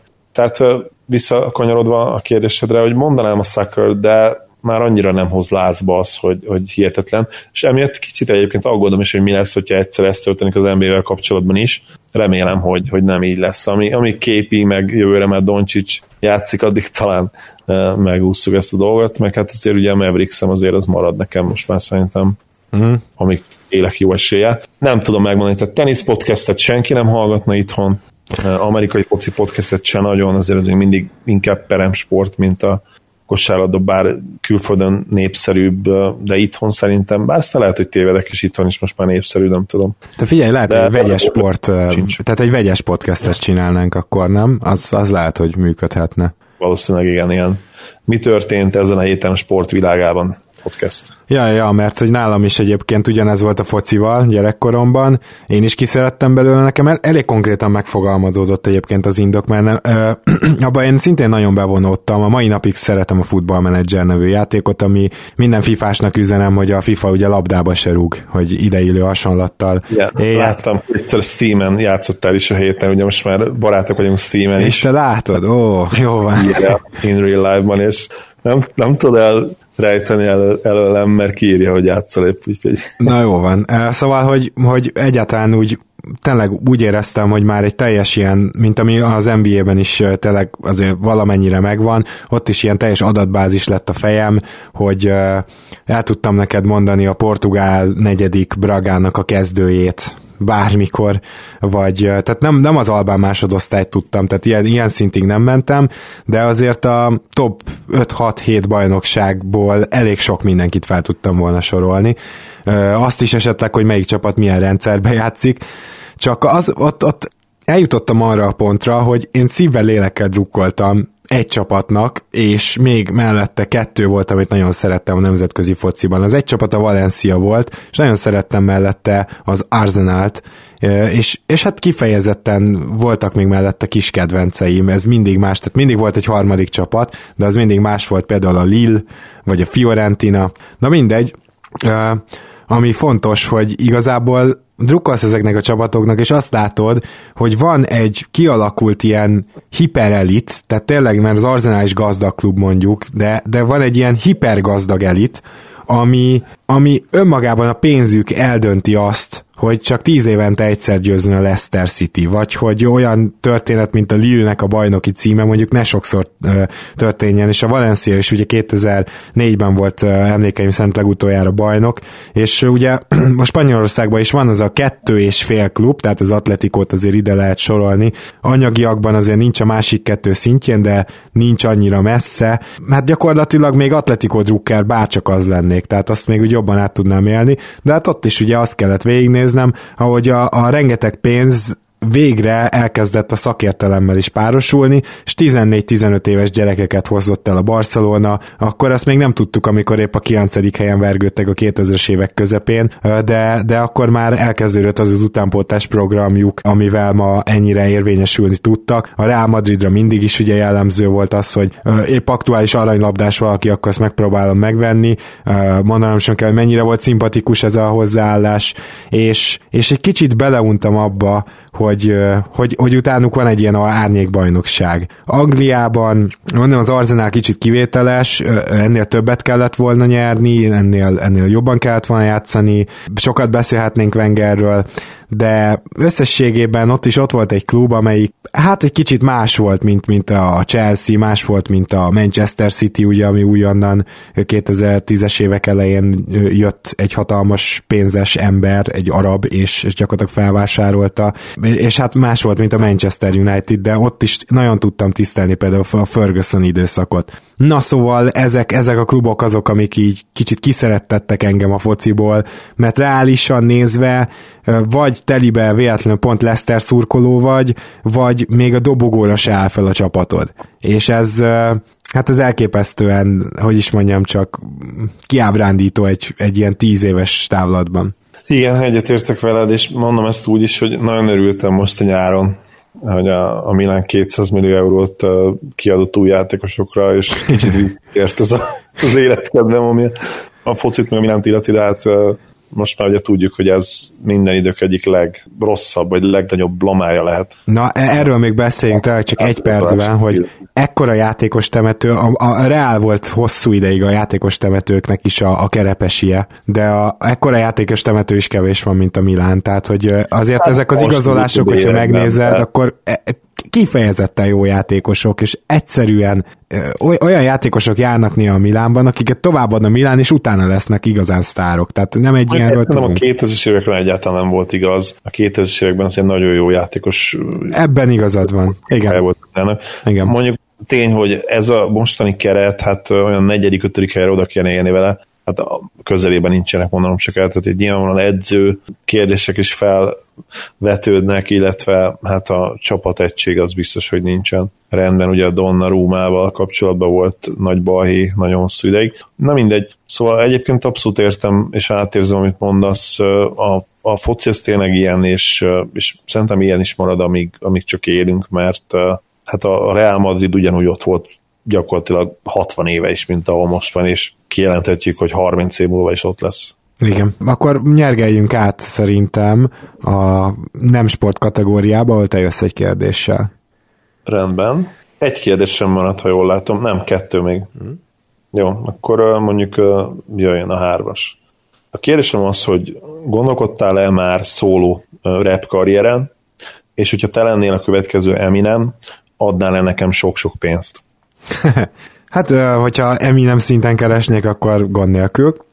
Akkor persze Remek, adnék. Jó tudni, igen, ezt, ezt hallottátok ti is, felvétel is megmarad. Igen. A másik pedig, hogy én ugye nagyon jogos a kérdés, mert hogy én mindig is csapatban reppeltem, még az ATF-es időkben is, aztán a rimbiózisban is, és hát én, én szeretek csapatban reppelni, még pedig leginkább azért, mert szeretem azt, hogyha mondjuk egy témát, mert, mert mi nem, nem tudom én, azok arról reppelünk, hogy, hogy ki a király és ki miért nem az, meg hogy te szar vagy én meg jó, tehát nem, nem ilyen rap csapat vagyunk, egy ilyen knowledge rappet tolunk inkább, ugye több hallgató is jelezte, hogy ismeri a rimbiózisnak a munkásságát, aki meg nem az majd, hogyha esetleg van kedve hallgasson rá, de ebben egy nagyon jól áll szerintem az egy témának, hogyha többen is megvilágítják több szemszögből.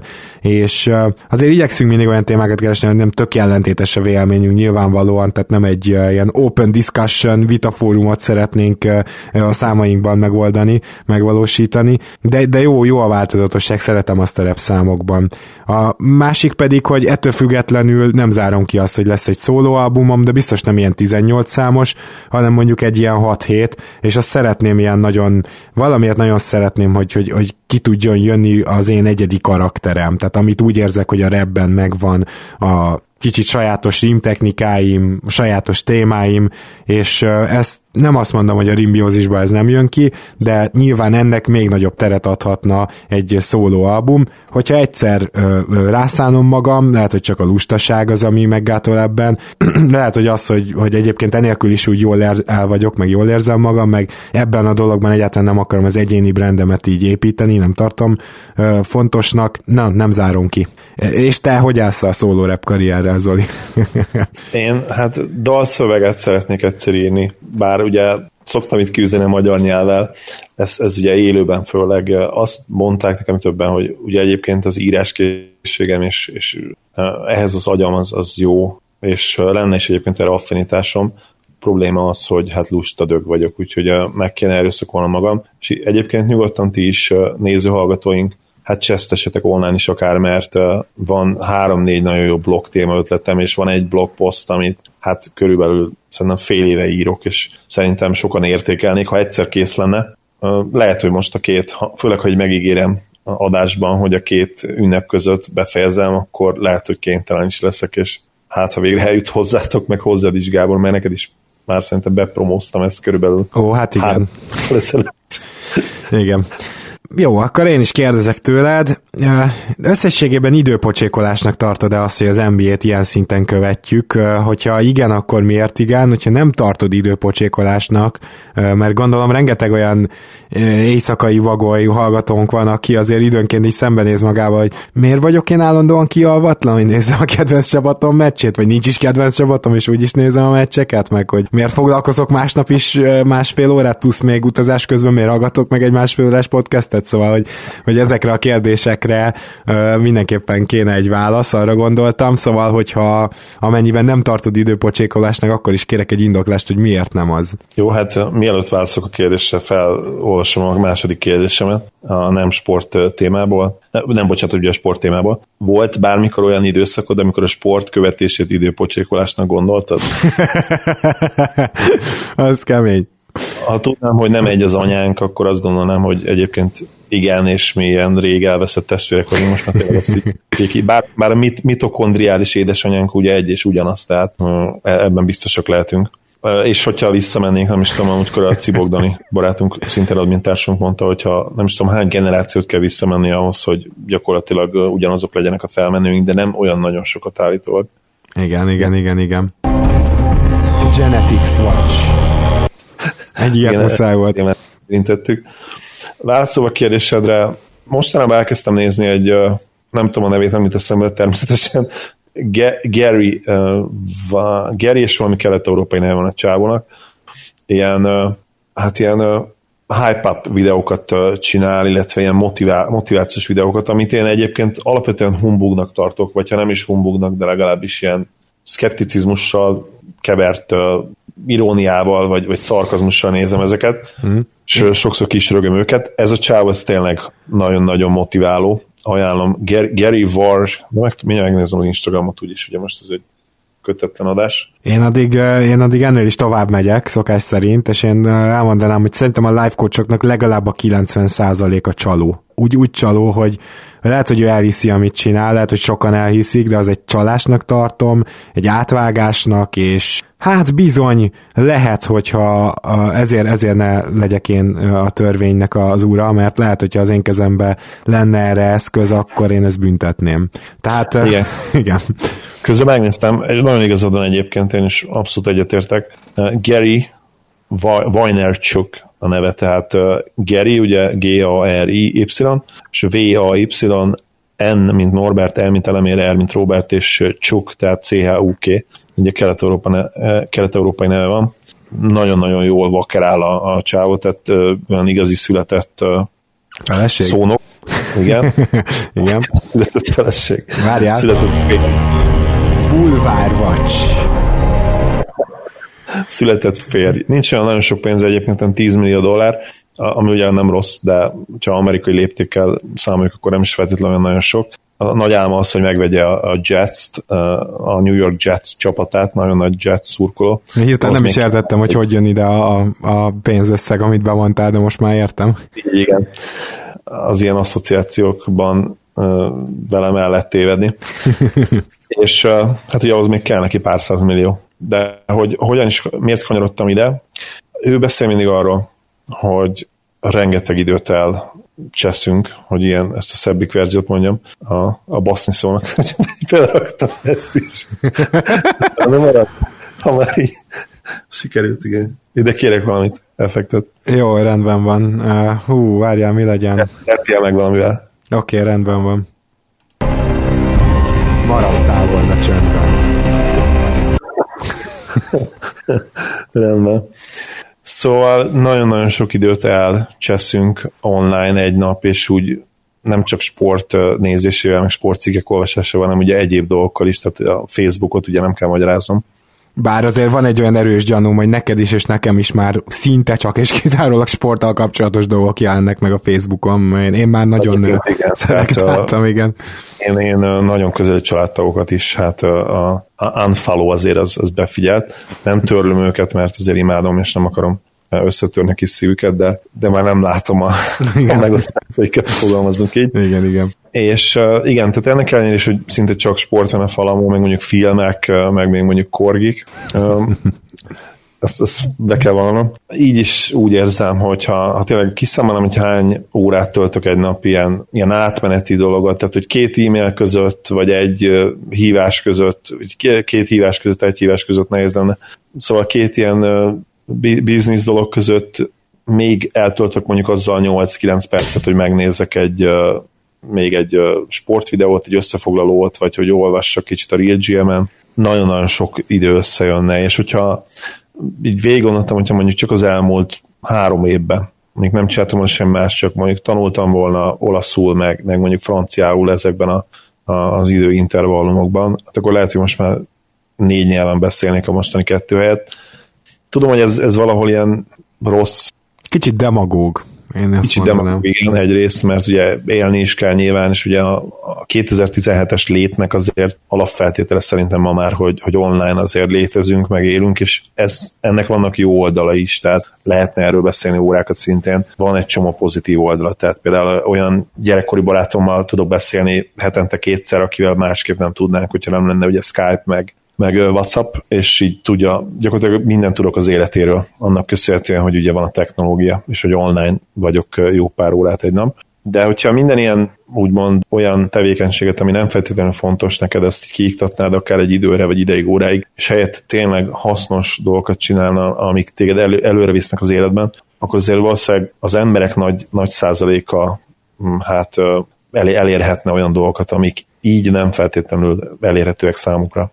Igen, ez olyan kétélű dolog, mert én nem gondolom azt, hogy csak a társadalom által diktált dolgok a hasznosak. Tehát erre egy nagyon jó példa az, hogy csomó ismerősömmel szoktam ezen vitatkozni, hogy hát ő azért vált most munkahelyet, hogy ott 30 ezerre forinttal több a fizetés, és akkor így, vagy, vagy 50 ezerrel, és mondom, és miért hát eddig minimálbéren volt? Hát nem, nem, nem, tehát korrekt fizúja volt, de hát a dát az sokat számít. És akkor így mondtam neki, hogy szeretted az eddigi munkád? Igen, nagyon. És biztos vagy benne, hogy az újat is ennyire? Nem, fogalmam sincs. Nem lesz, nincs ezzel még semmi baj, csak ilyenkor felszokott jönni egy ilyen vita, hogy hát de most az a plusz pénz, az még mi az, amivel biztosan ö, ö, jobbá teszi az életedet, és akkor így szokták mondani azt, hogy hát az utazás, mert hogy akkor pont már lesz annyi pénzem, hogy olyan helyre menjek, és ö, ez, ez rengeteg ilyen van, tehát ezek a legnagyobb bullshittek, uh, bullshitting gyakorlatilag, hogy Schiffer Andrást idézzem, hogy, hogy most ne támadjatok meg, légy szíves, hogy, hogy, hogy itt a magyar nyelvet így kiforgatom. Szóval gyakorlatilag aki utazni akar, és ez, lesz a, ez a része lesz az, ami ide kapcsolódik, az 30 ezer forinttal a zsebébe is felszállhat az első vonatra, és most nem viccelek, ismerek ilyen embert, aki igazán utazni akar, annak szinte gyakorlatilag nem pénzkérdés az utazás, és egy csomó dologgal e, tulajdonképpen így van, vagy hasonlóan van. Úgy érzem, hogy ha hasznosnak érzed azt, hasznos időtöltésnek, hogy, hogy egy olyan szórakozásod legyen, amivel egy kicsit beleásod magad, és legalább annyira tudod magad fegyelmezni, hogy az életed és a kapcsolataid elől ne vegyék el a, a, az egészséges időt, legalább a minimum időt, akkor nem vagyok benne biztos, hogy az haszontalan. Mert jól érzed magad tőle, csak ne legyél függő. Tehát én, én ott szabnám meg inkább a határt a hasznos és haszontalan között, hogy az már nem hasznos, amitől igazánból függsz, ami, ami egy szenvedélybetegségnek a tüneteit mutatja, az már nem hasznos.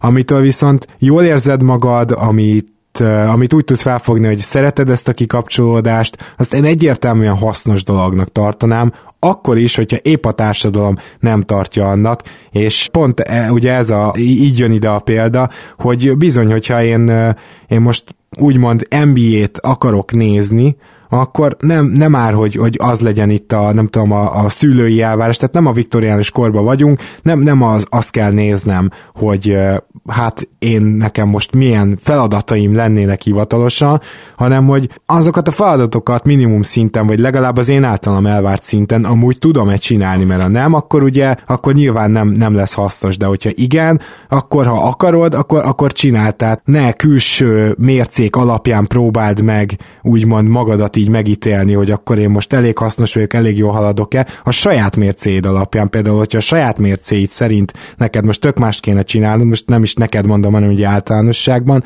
akkor csinálj tök mást. Tehát, hogy, hogy ö, nem, nem, nincs erre ilyen általános megoldás, hanem aki például igazán akar utazni, mondom, az felszáll a vonatra. Igen, ezzel kapcsolatban nagyon egyetértek veled, és volt egy olyan gondolatod itt, a többi nem is reagálni tényleg, mert abszolút igazad van, egyetértek szinte mindenne, csak hogy itt becsatlakoznék, hogy a, társadalmi megítélés, meg, meg a saját magunk megítélése is, hogy mi az, ami hasznos és haszontalan.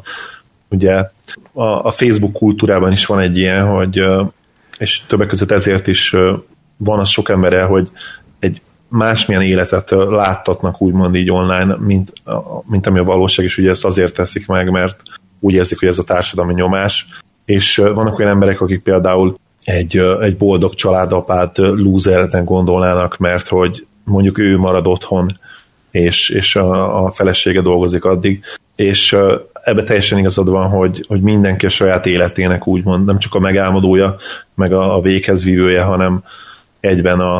a Mértékadója a, is, vagy a mércél? Is, meg, meg saját magunk is hozzuk a döntést, a fölött is, meg a, hogy hogyan értékeljük az életünket, tehát úgymond bírálja, hogyha fogalmazhatok így. És hogyha te boldog vagy a te saját életedben, akkor te sokkal kevésbé vagy lúzer, mint, mint az a havonta 5 millió forintot kereső üzletember, aki, aki egyáltalán nem boldog, és, és az ő saját értékét abban méri, hogy, hogy milyen, milyen dolgai vannak, milyen tárgyai vannak. Igen, Tehát... igen. Tehát ez például nagyon jó példa a kereset, de ugye tök más dolgok is. Tényleg van, van olyan, aki, hogyha valahogy mondjuk hozzájut mondjuk egy szegényebb rétegben élő ember hozzájut 200 ezer forinthoz, az tényleg rögtön színes tévére költi. Ha egy millió az, akkor szakadt 14 éves BMW-re. De szóval érted, hogy itt, itt meg például a státuszszimbólumok gyűjtése. Most, hogyha valakinek ez a mérce, akkor jó, de hogyha ő neki ez egy ilyen külső nyomásra jön, hát az, az, az szerintem is problémás.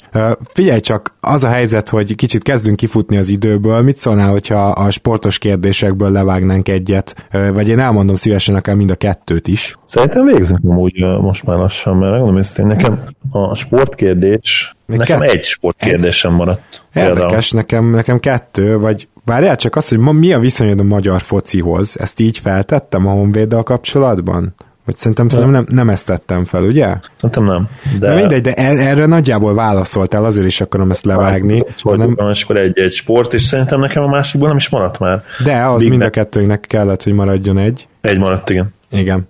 Ugye az első kérdésem úgy szólt, amit feltettem felét, hogy volt-e olyan sportoló, aki iránt már, már egészségtelenül egy tini lány drámaiságában rajongtál? A harmadik kérdésem pedig, amit ugye utoljára fogok feltenni, tehát ötödikként, volt-e valaha sportoló, akit egészségtelen utáltál?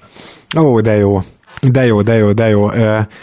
Hát, azt hiszem, hogy, hogy Zlatánnal kapcsolatban az egészségtelen túlzás, de őt elképesztően megutáltam, de az tudatban volt egy ilyen csalódottság is, hogy na ide jön a nagyképű zseni gyerek, és akkor állandóan szétrugja a magyar válogatott seggét, tehát hogy ez nyilván hozzárakott, de, de egyébként gyakorlatilag minden megnyilvánulása olyan volt, hogy őt nem tudtam ilyen, hogy is mondjam csak, szórakozott professzorként, ilyen kezelhetetlen zseniként kezelni, hanem egyszerűen csak egy kőbunkónak gondoltam, gondolom most is, és ezért ott ott néha azért ilyen érzelemmel tudtam őt utálni, de ma már, ma már ilyet nem tudok, tehát ma már, ma már jól tudom azt, hogy ez nem ilyen egyszerű, és azt is jól tudom, hogy mondjuk, ha jól megismersz valakit, akkor még kiderülhet róla, hogy egy sziopata, tehát nem, az, nem azt akarom mondani, hogy minden esetben valami jó tulajdonságra is rájöhetsz, de akkor általában azért más képet kapsz, és főleg egy sportolót, akinek nyilván minden ilyen szélsőséges megnyilvánulása kirakatban van, azért nem érdemes ennyire utálni,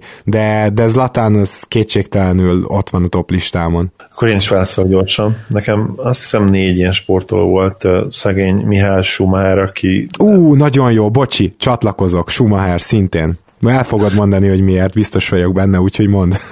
Megmondom őszintén, hogy nem is tudom, mert de ennek a, nem, nem nevezném egy gyűlöletnek, inkább utálatnak, tehát nem, nem vele keltem, megfeküdtem, azért tényleg az kicsit egészségtelen lett volna. De, de azért attól függetlenül irracionális volt ez az utálat, amit éreztem részben, bár ugye a vezetési stílus azért, hát finoman fogalmazva nagyon agresszív, másképp fogalmazva lehet, hogy azért kicsit unfair, uh-huh.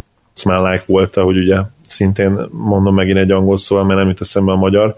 Őt azért hát nem, nem gyűlöltem tényleg azért, nehogy valaki félrejtsen, de, de őt azért utáltam egy, egy ponton. Hát ugye nagyon sajnálom ennek kellene persze, ami vele történt, és ez evidencia mondanom se kell nyilván, de nagyon drukkolok neki, hogy valami még legyen pozitív irányba, hát sajnos, sajnos nem úgy néz ki, hogy ez, hogy ez meg fog történni.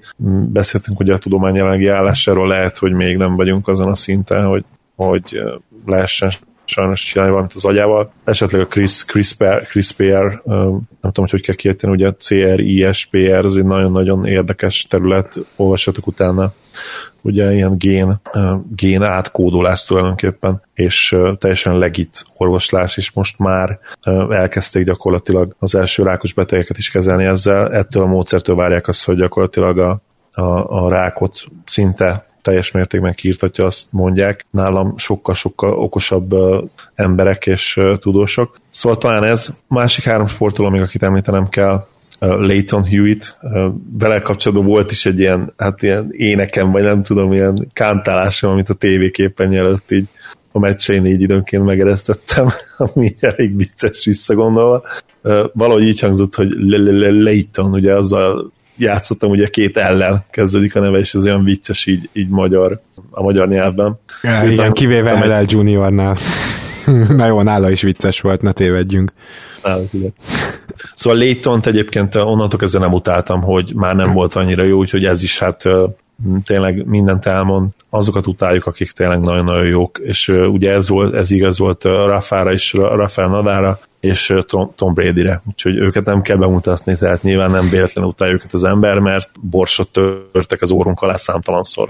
Nekem pedig a sportkérdésem, ami maradt, hogy te nézed-e a téli olimpiát, és van-e kedvenc sportágad onnan? Tehát, hogy ez azért érdekes kérdés szerintem, mert Magyarországon egyszerűen a téli olimpia mint egy ilyen kiesik. Tehát, hogy ugye a legalábbis most jelen pillanatban, amekkora ez az úgymond csonka, vagy kis Magyarország, nem igazán vannak alkalmas terepeink arra, hogy egyáltalán itt téli sportolókat neveljünk. Úgyhogy ö, azt kell, hogy mondjuk, hogy nem véletlen, hogy mondjuk Ausztriában a téli olimpia az olyasmi, mint a nyári olimpia nekünk, de azért hogy ennyire félelmetes módon kiessen mindenkinek a látóköréből szinte az összes téli sportág, az, az engem meg, már-már meglep. Hát akkor meg fogsz lepődni megint, mert engem egyáltalán nem érdekelnek szinte a téli sportok, és nem szoktam nézni a téli olimpiát sem, viszont hozzáteszem, hogy a Shaolin tesók miatt ezen változtatni fogok, és a legközelebbi téli olimpián, ami fogalm sincs, mikor lesz egyébként.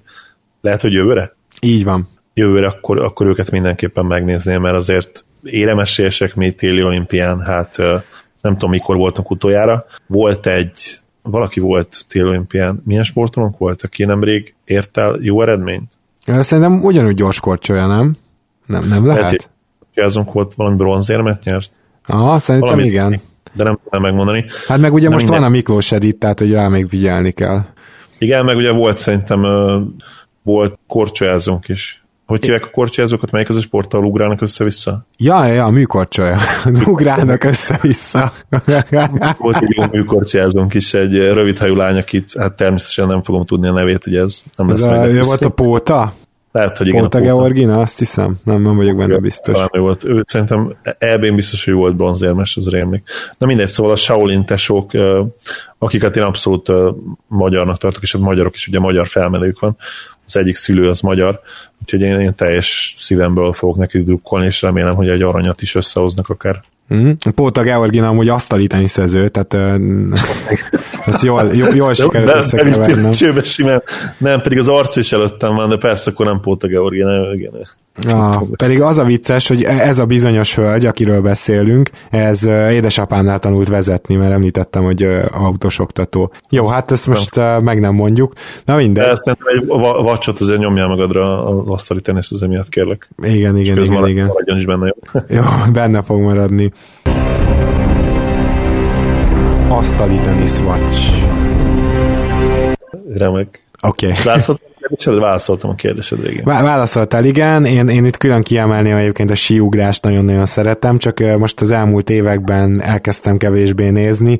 Egyrészt kikoptak a, a kedvenceim, szinte egyszerre, tehát én hatalmas Ahonen szurker voltam, és imádtam tényleg. Na, őt, őt is nagyon szerettem. Nem írtam neki levelet, de, de nagyon szerettem, nagyon kedveltem, és uh, Simon Ammant is nagyon kedveltem, és mind a kettő ráadásul igen sikeres sportoló volt. Voltak is nagy ellenfeleik, tehát nem is az volt, hogy feltétlenül uralták a mezőnyt, hanem tényleg izgalmas csaták voltak, hogy Ádámmal is, vagy később Sliancauerrel, korábban Schmidtel, úgyhogy, úgyhogy itt azért ezek nagyon izgalmas évek voltak. Most valahogy nincsen, nem, nem maradt meg egy olyan kedvenc sportolóm se, és magát a sportágat szeretem, néha megnézem, hogyha elkapok egy közvetítést, de mondjuk nem segít ebben, hogy ugye nincs már tévém egy jó ideje, mindent gyakorlatilag neten nézek, és a, a síugrást annyira nem követem, hogy így azt uh, streamet keresek hozzá, úgyhogy mondjuk azt kiemelném mindenképpen. Uh, van egy utolsó kérdésünk elvileg, ugye, ami nem sport. Igen, nekem van, úgyhogy ezt fel is teszem. Karácsony. Kommerciális, kommerciális nyűg, itt kaphatok is egy vacsot, majd nyertem vacsot. Szóval kommerciális nyűge számodra, vagy a szeretet ünnepe, vagy valahol a kettő között, és ha már témánál vagyunk, écsanyám porszívóját még meg kell vennem egyébként. Ezt a poént előre megírtam, és, és hazudtam volna, mert úgy volt, hogy a, az adás előtt megveszem már online, de nem sikerült megvennem, úgyhogy az a szomorú igazság, hogy, hogy így nem is hazudok, és tényleg meg kell még vennem, úgyhogy... Na jó, tehát akkor most először is Grammar Watch. Mert hogy döntsük el, hogy most konvencionális, vagy kommerciális? Nem, a konvencionális, vagy? az, a konvencionális az ugye más, az, az ilyen konvencionális, konvencionális az ilyen Gyakorlatilag meg, közmegegyezett, vagy szóval megszokott inkább Megszokott, igen. Hát ilyen, ilyen közmegegyezésen alapuló ilyesmi. Kommerciális. Egyébként meggoogliztam ezt a szót, ugye megírtuk előre kérdéseket, és van ilyen, hogy kommerciális, úgyhogy ez kommerciális valószínűleg a kommercionális az nem létezik, mert ugye az ugye commercial, csak ugye a commercial gondolom magyarul, hát magyarul idézőjelben kommerciális, mégis magyar szó. És egyébként még annyit hadd mondjak, hogy ezt így bemondtam konkrétan, de tényleg ezt fogja kapni, ezt fogja kapni édesem karácsony egy új porciót, mert bedögött neki a rég, és ebből is látszik sajnos, hogy egyetlen családtagom se hallgatja a podcastot, úgyhogy nyilván Na igen, nálam is hasonló a helyzet, úgyhogy én is mondhatnék ilyeneket, de nekem az a taktikám, most nem feltétlenül ezért, de egyébként kiráz a hideg attól, amikor november másodikán így tele vannak már karácsonyi díszekkel a, az üzletek, plázák, amit akarsz minden. Nagyon, nagyon súlyosan, vagy hát na, ez tényleg túlzás, de súlyosan károsnak gondolom ezt. Bel- belőlem sokszor váltanak ki ezek az ilyen általam társadalmiak problémásnak vélt dolgok, ilyen erős ellenreakciót, és évek óta ez megy. Rögtön az összes rohadékkal mondjuk ki.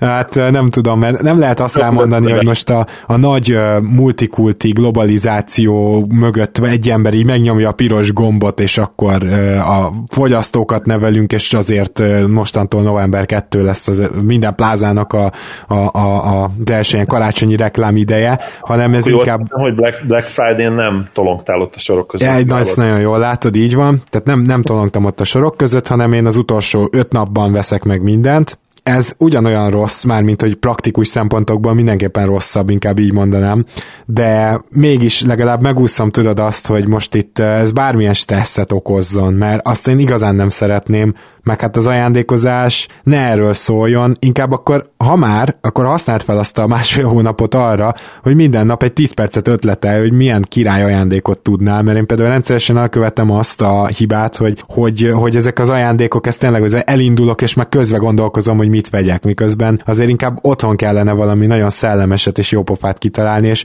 azok az ajándékok azt gondolom, hogy mindent vernek, amik igazán betalálnak, és ez nagyon sokszor nem pénzkérdés, tehát hogy nagyon sokszor 3000 forintból szuperebb, jobb, megmosolyogtatóbb, vagy épp hasznosabb ajándékot veszel, mint 10-ből, vagy mondjuk 15 ezerből, mint 60-ból. Tehát, hogy egyáltalán nem, nem is pénzkérdés, hanem igazán ötletkérdése, és hogy, és hogy akkor tök jó, mert azon is gondolkozol, hogy, hogy milyen is a másik, hogyan is él. Ez ahhoz is hozzásegít igazából, hogy megismerd, és az pedig mindenki számára egy fantasztikus élmény, amikor egy ilyen jól sikerült ajándékot kap, mert ugye pszichológiailag az van mögötte, hogy de jól ismer a másik, mi tényleg milyen jóba vagyunk, ezt, ezt a közös érzést él, éled ilyenkor át, és ez a fantasztikus szerintem az ajándékozásban, mert ugye azt mondjuk, hogy a karácsony a szeretet ünnepe, amivel nekem semmi problémám nincs, ellentétben az ünnepeink felével, a Valentin nappal az élen, de, de a, a, miért ne lehetne ünnepelni a szeretetet, ami az egyik ilyen univerzális, hát hogy is mondjam, csak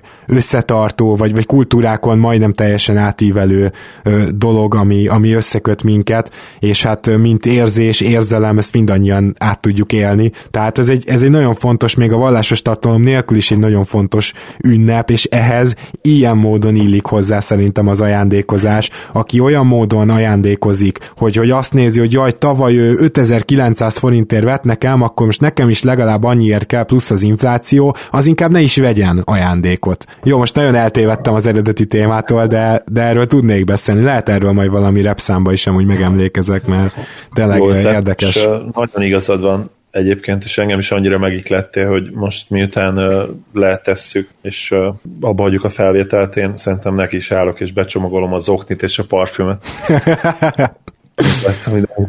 Figyelj, az úgy jó, hogyha hordod előtte az oknit, mert akkor már egyértelmű, hogy miért kell a parfüm. Ja, igen. Na jó. Uh, akkor... még mindig nem olyan rossz egyébként ez, mint amit egyszer általános iskolában csináltam, amikor húztuk egymást, és hát valamiért én úgy gondoltam, hogy ez nagyon jó ötlet lenne, hogyha fogkefét és fogkrémet is adnék. Totálisan nem szarkasztikusan, és tényleg azt gondoltam, hogy ez egy jó ötlet lett, lesz, és hát ha már édesanyámat ugye felhoztam, hát ő is azt gondolta, hogy ez elszébesített, hogy ez problémás lesz. Utána az egész osztály ez nem szerencsétlen srácor ölgött miattam, és onnantól kezdve, még utána volt két év az általános iskolában, szarkasztikusan nagyon sokan vásároltak utána egymásnak fogkrémet, meg fogkefét, úgyhogy... Jó, akkor, akkor ezzel szokást teremtettél. Na, Igen. Akkor utolsó kérdés, könnyedebb maradt itt a végére. Van-e olyan kattanásod, hogy valami nagyon zavar emberekben, és elsősorban hétköznapi dologra gondolok, ami esetleg más nem zavar, de te kikészülsz tőle? Lehet, gondolhatsz mondjuk, ha, ha volt olyan barátnő, akivel együtt éltél, tudom, hogy volt ilyen is, akkor ugye ott nagyon kijönnek az ilyenek, vagy hogyha mondjuk a villamoson csinálja valaki, tehát tényleg nem kell nagyon extra, csak valami olyan szokás, amit nem tudsz elviselni. Hát ha villamoson csinálja valaki, ez nem feltétlenül zavar, hogyha, hogyha engedi, hogy, hogy nézzem én is, és nem zavarja ő se. Atya úristen, igen. dark lett, dark and sexual. Igen. És magyarul mondtam, úgyhogy remek. Biztos vannak ilyen, ilyen tulajdonságok. Az igazság, hogy például most amit hirtelen eszembe jut, a, pocak lakó szó, azt én hát nem betiltanám, de hát ha nem is letöltendő, de felfüggesztett börtönbüntetéssel sújtanám mindenképp. Mert... Szerintem az egy reális büntetés lenne minden édesanyának, aki, aki ezt a szót használja. Figyelj, ezt megfogalmazhatjuk úgy, hogy a modorosság, hogy attól kkészülsz? Lehet, igen. Bár a modorosság az, az ezt, ezt jelenti konkrétan? Megmondom, a, a pocaklapkó az klasszikusan modorosság, tehát ugye ugyanilyen modoros, amikor valaki ilyen nagyon jó pofáskodva, illedelmeskedve, kedveskedve, mézesmázaskodva próbál meg beszélni. Ez, ez, ez a modorosság gyakorlatilag.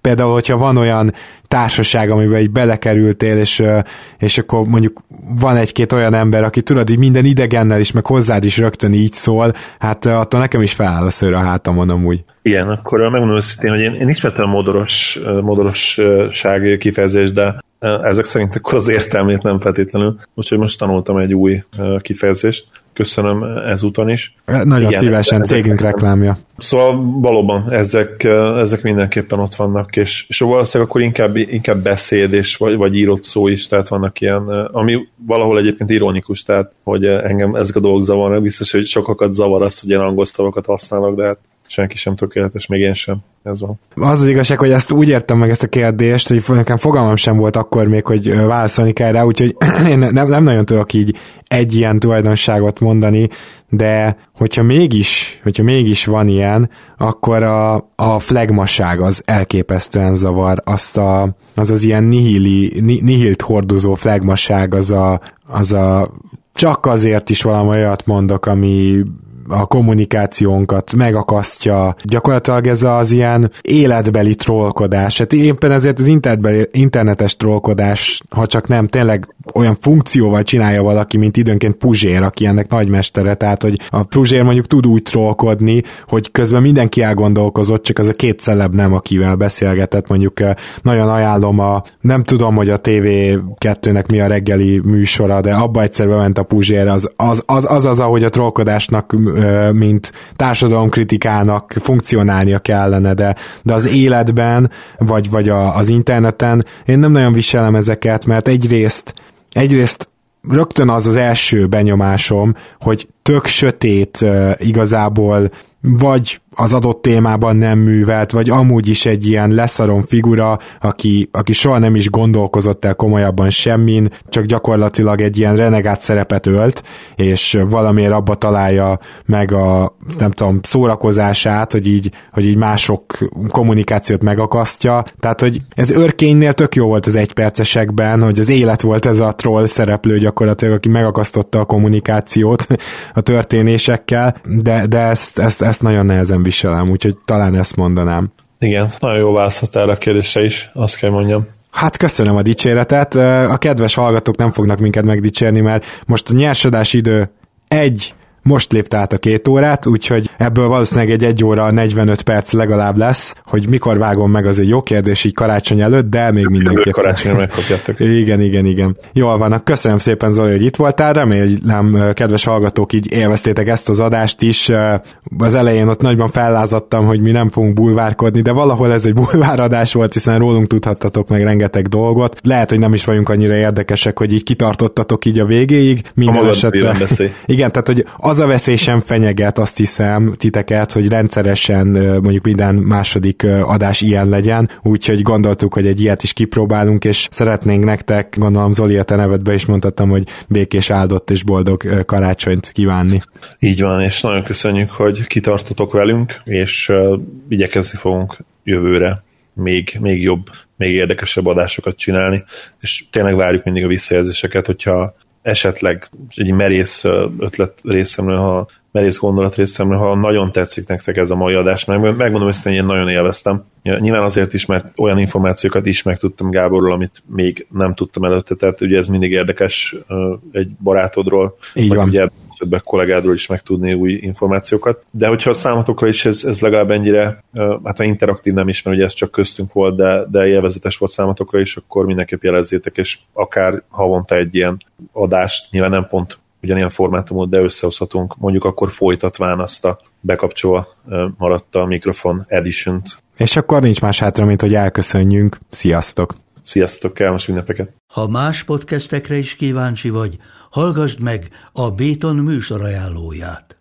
El tudod képzelni, hogy a podcastet, amit éppen most hallgattál, fél év múlva már a mesterséges intelligencia generálja? Mi sem. De ha érdekel, eljött már a gépek lázadása. Hallgass bele az Embertelen podcastbe. Orsós Lajos vagyok, a műsor házigazdája. Egyelőre még élőben. Egyelőre. Fedezzük fel együtt, hogyan ismerkedik, randizik, mesél és vitatkozik Betty és Péter, két teljesen mesterséges intelligencia. Lajos, a podcast címét mond még egyszer, Léci. Oké.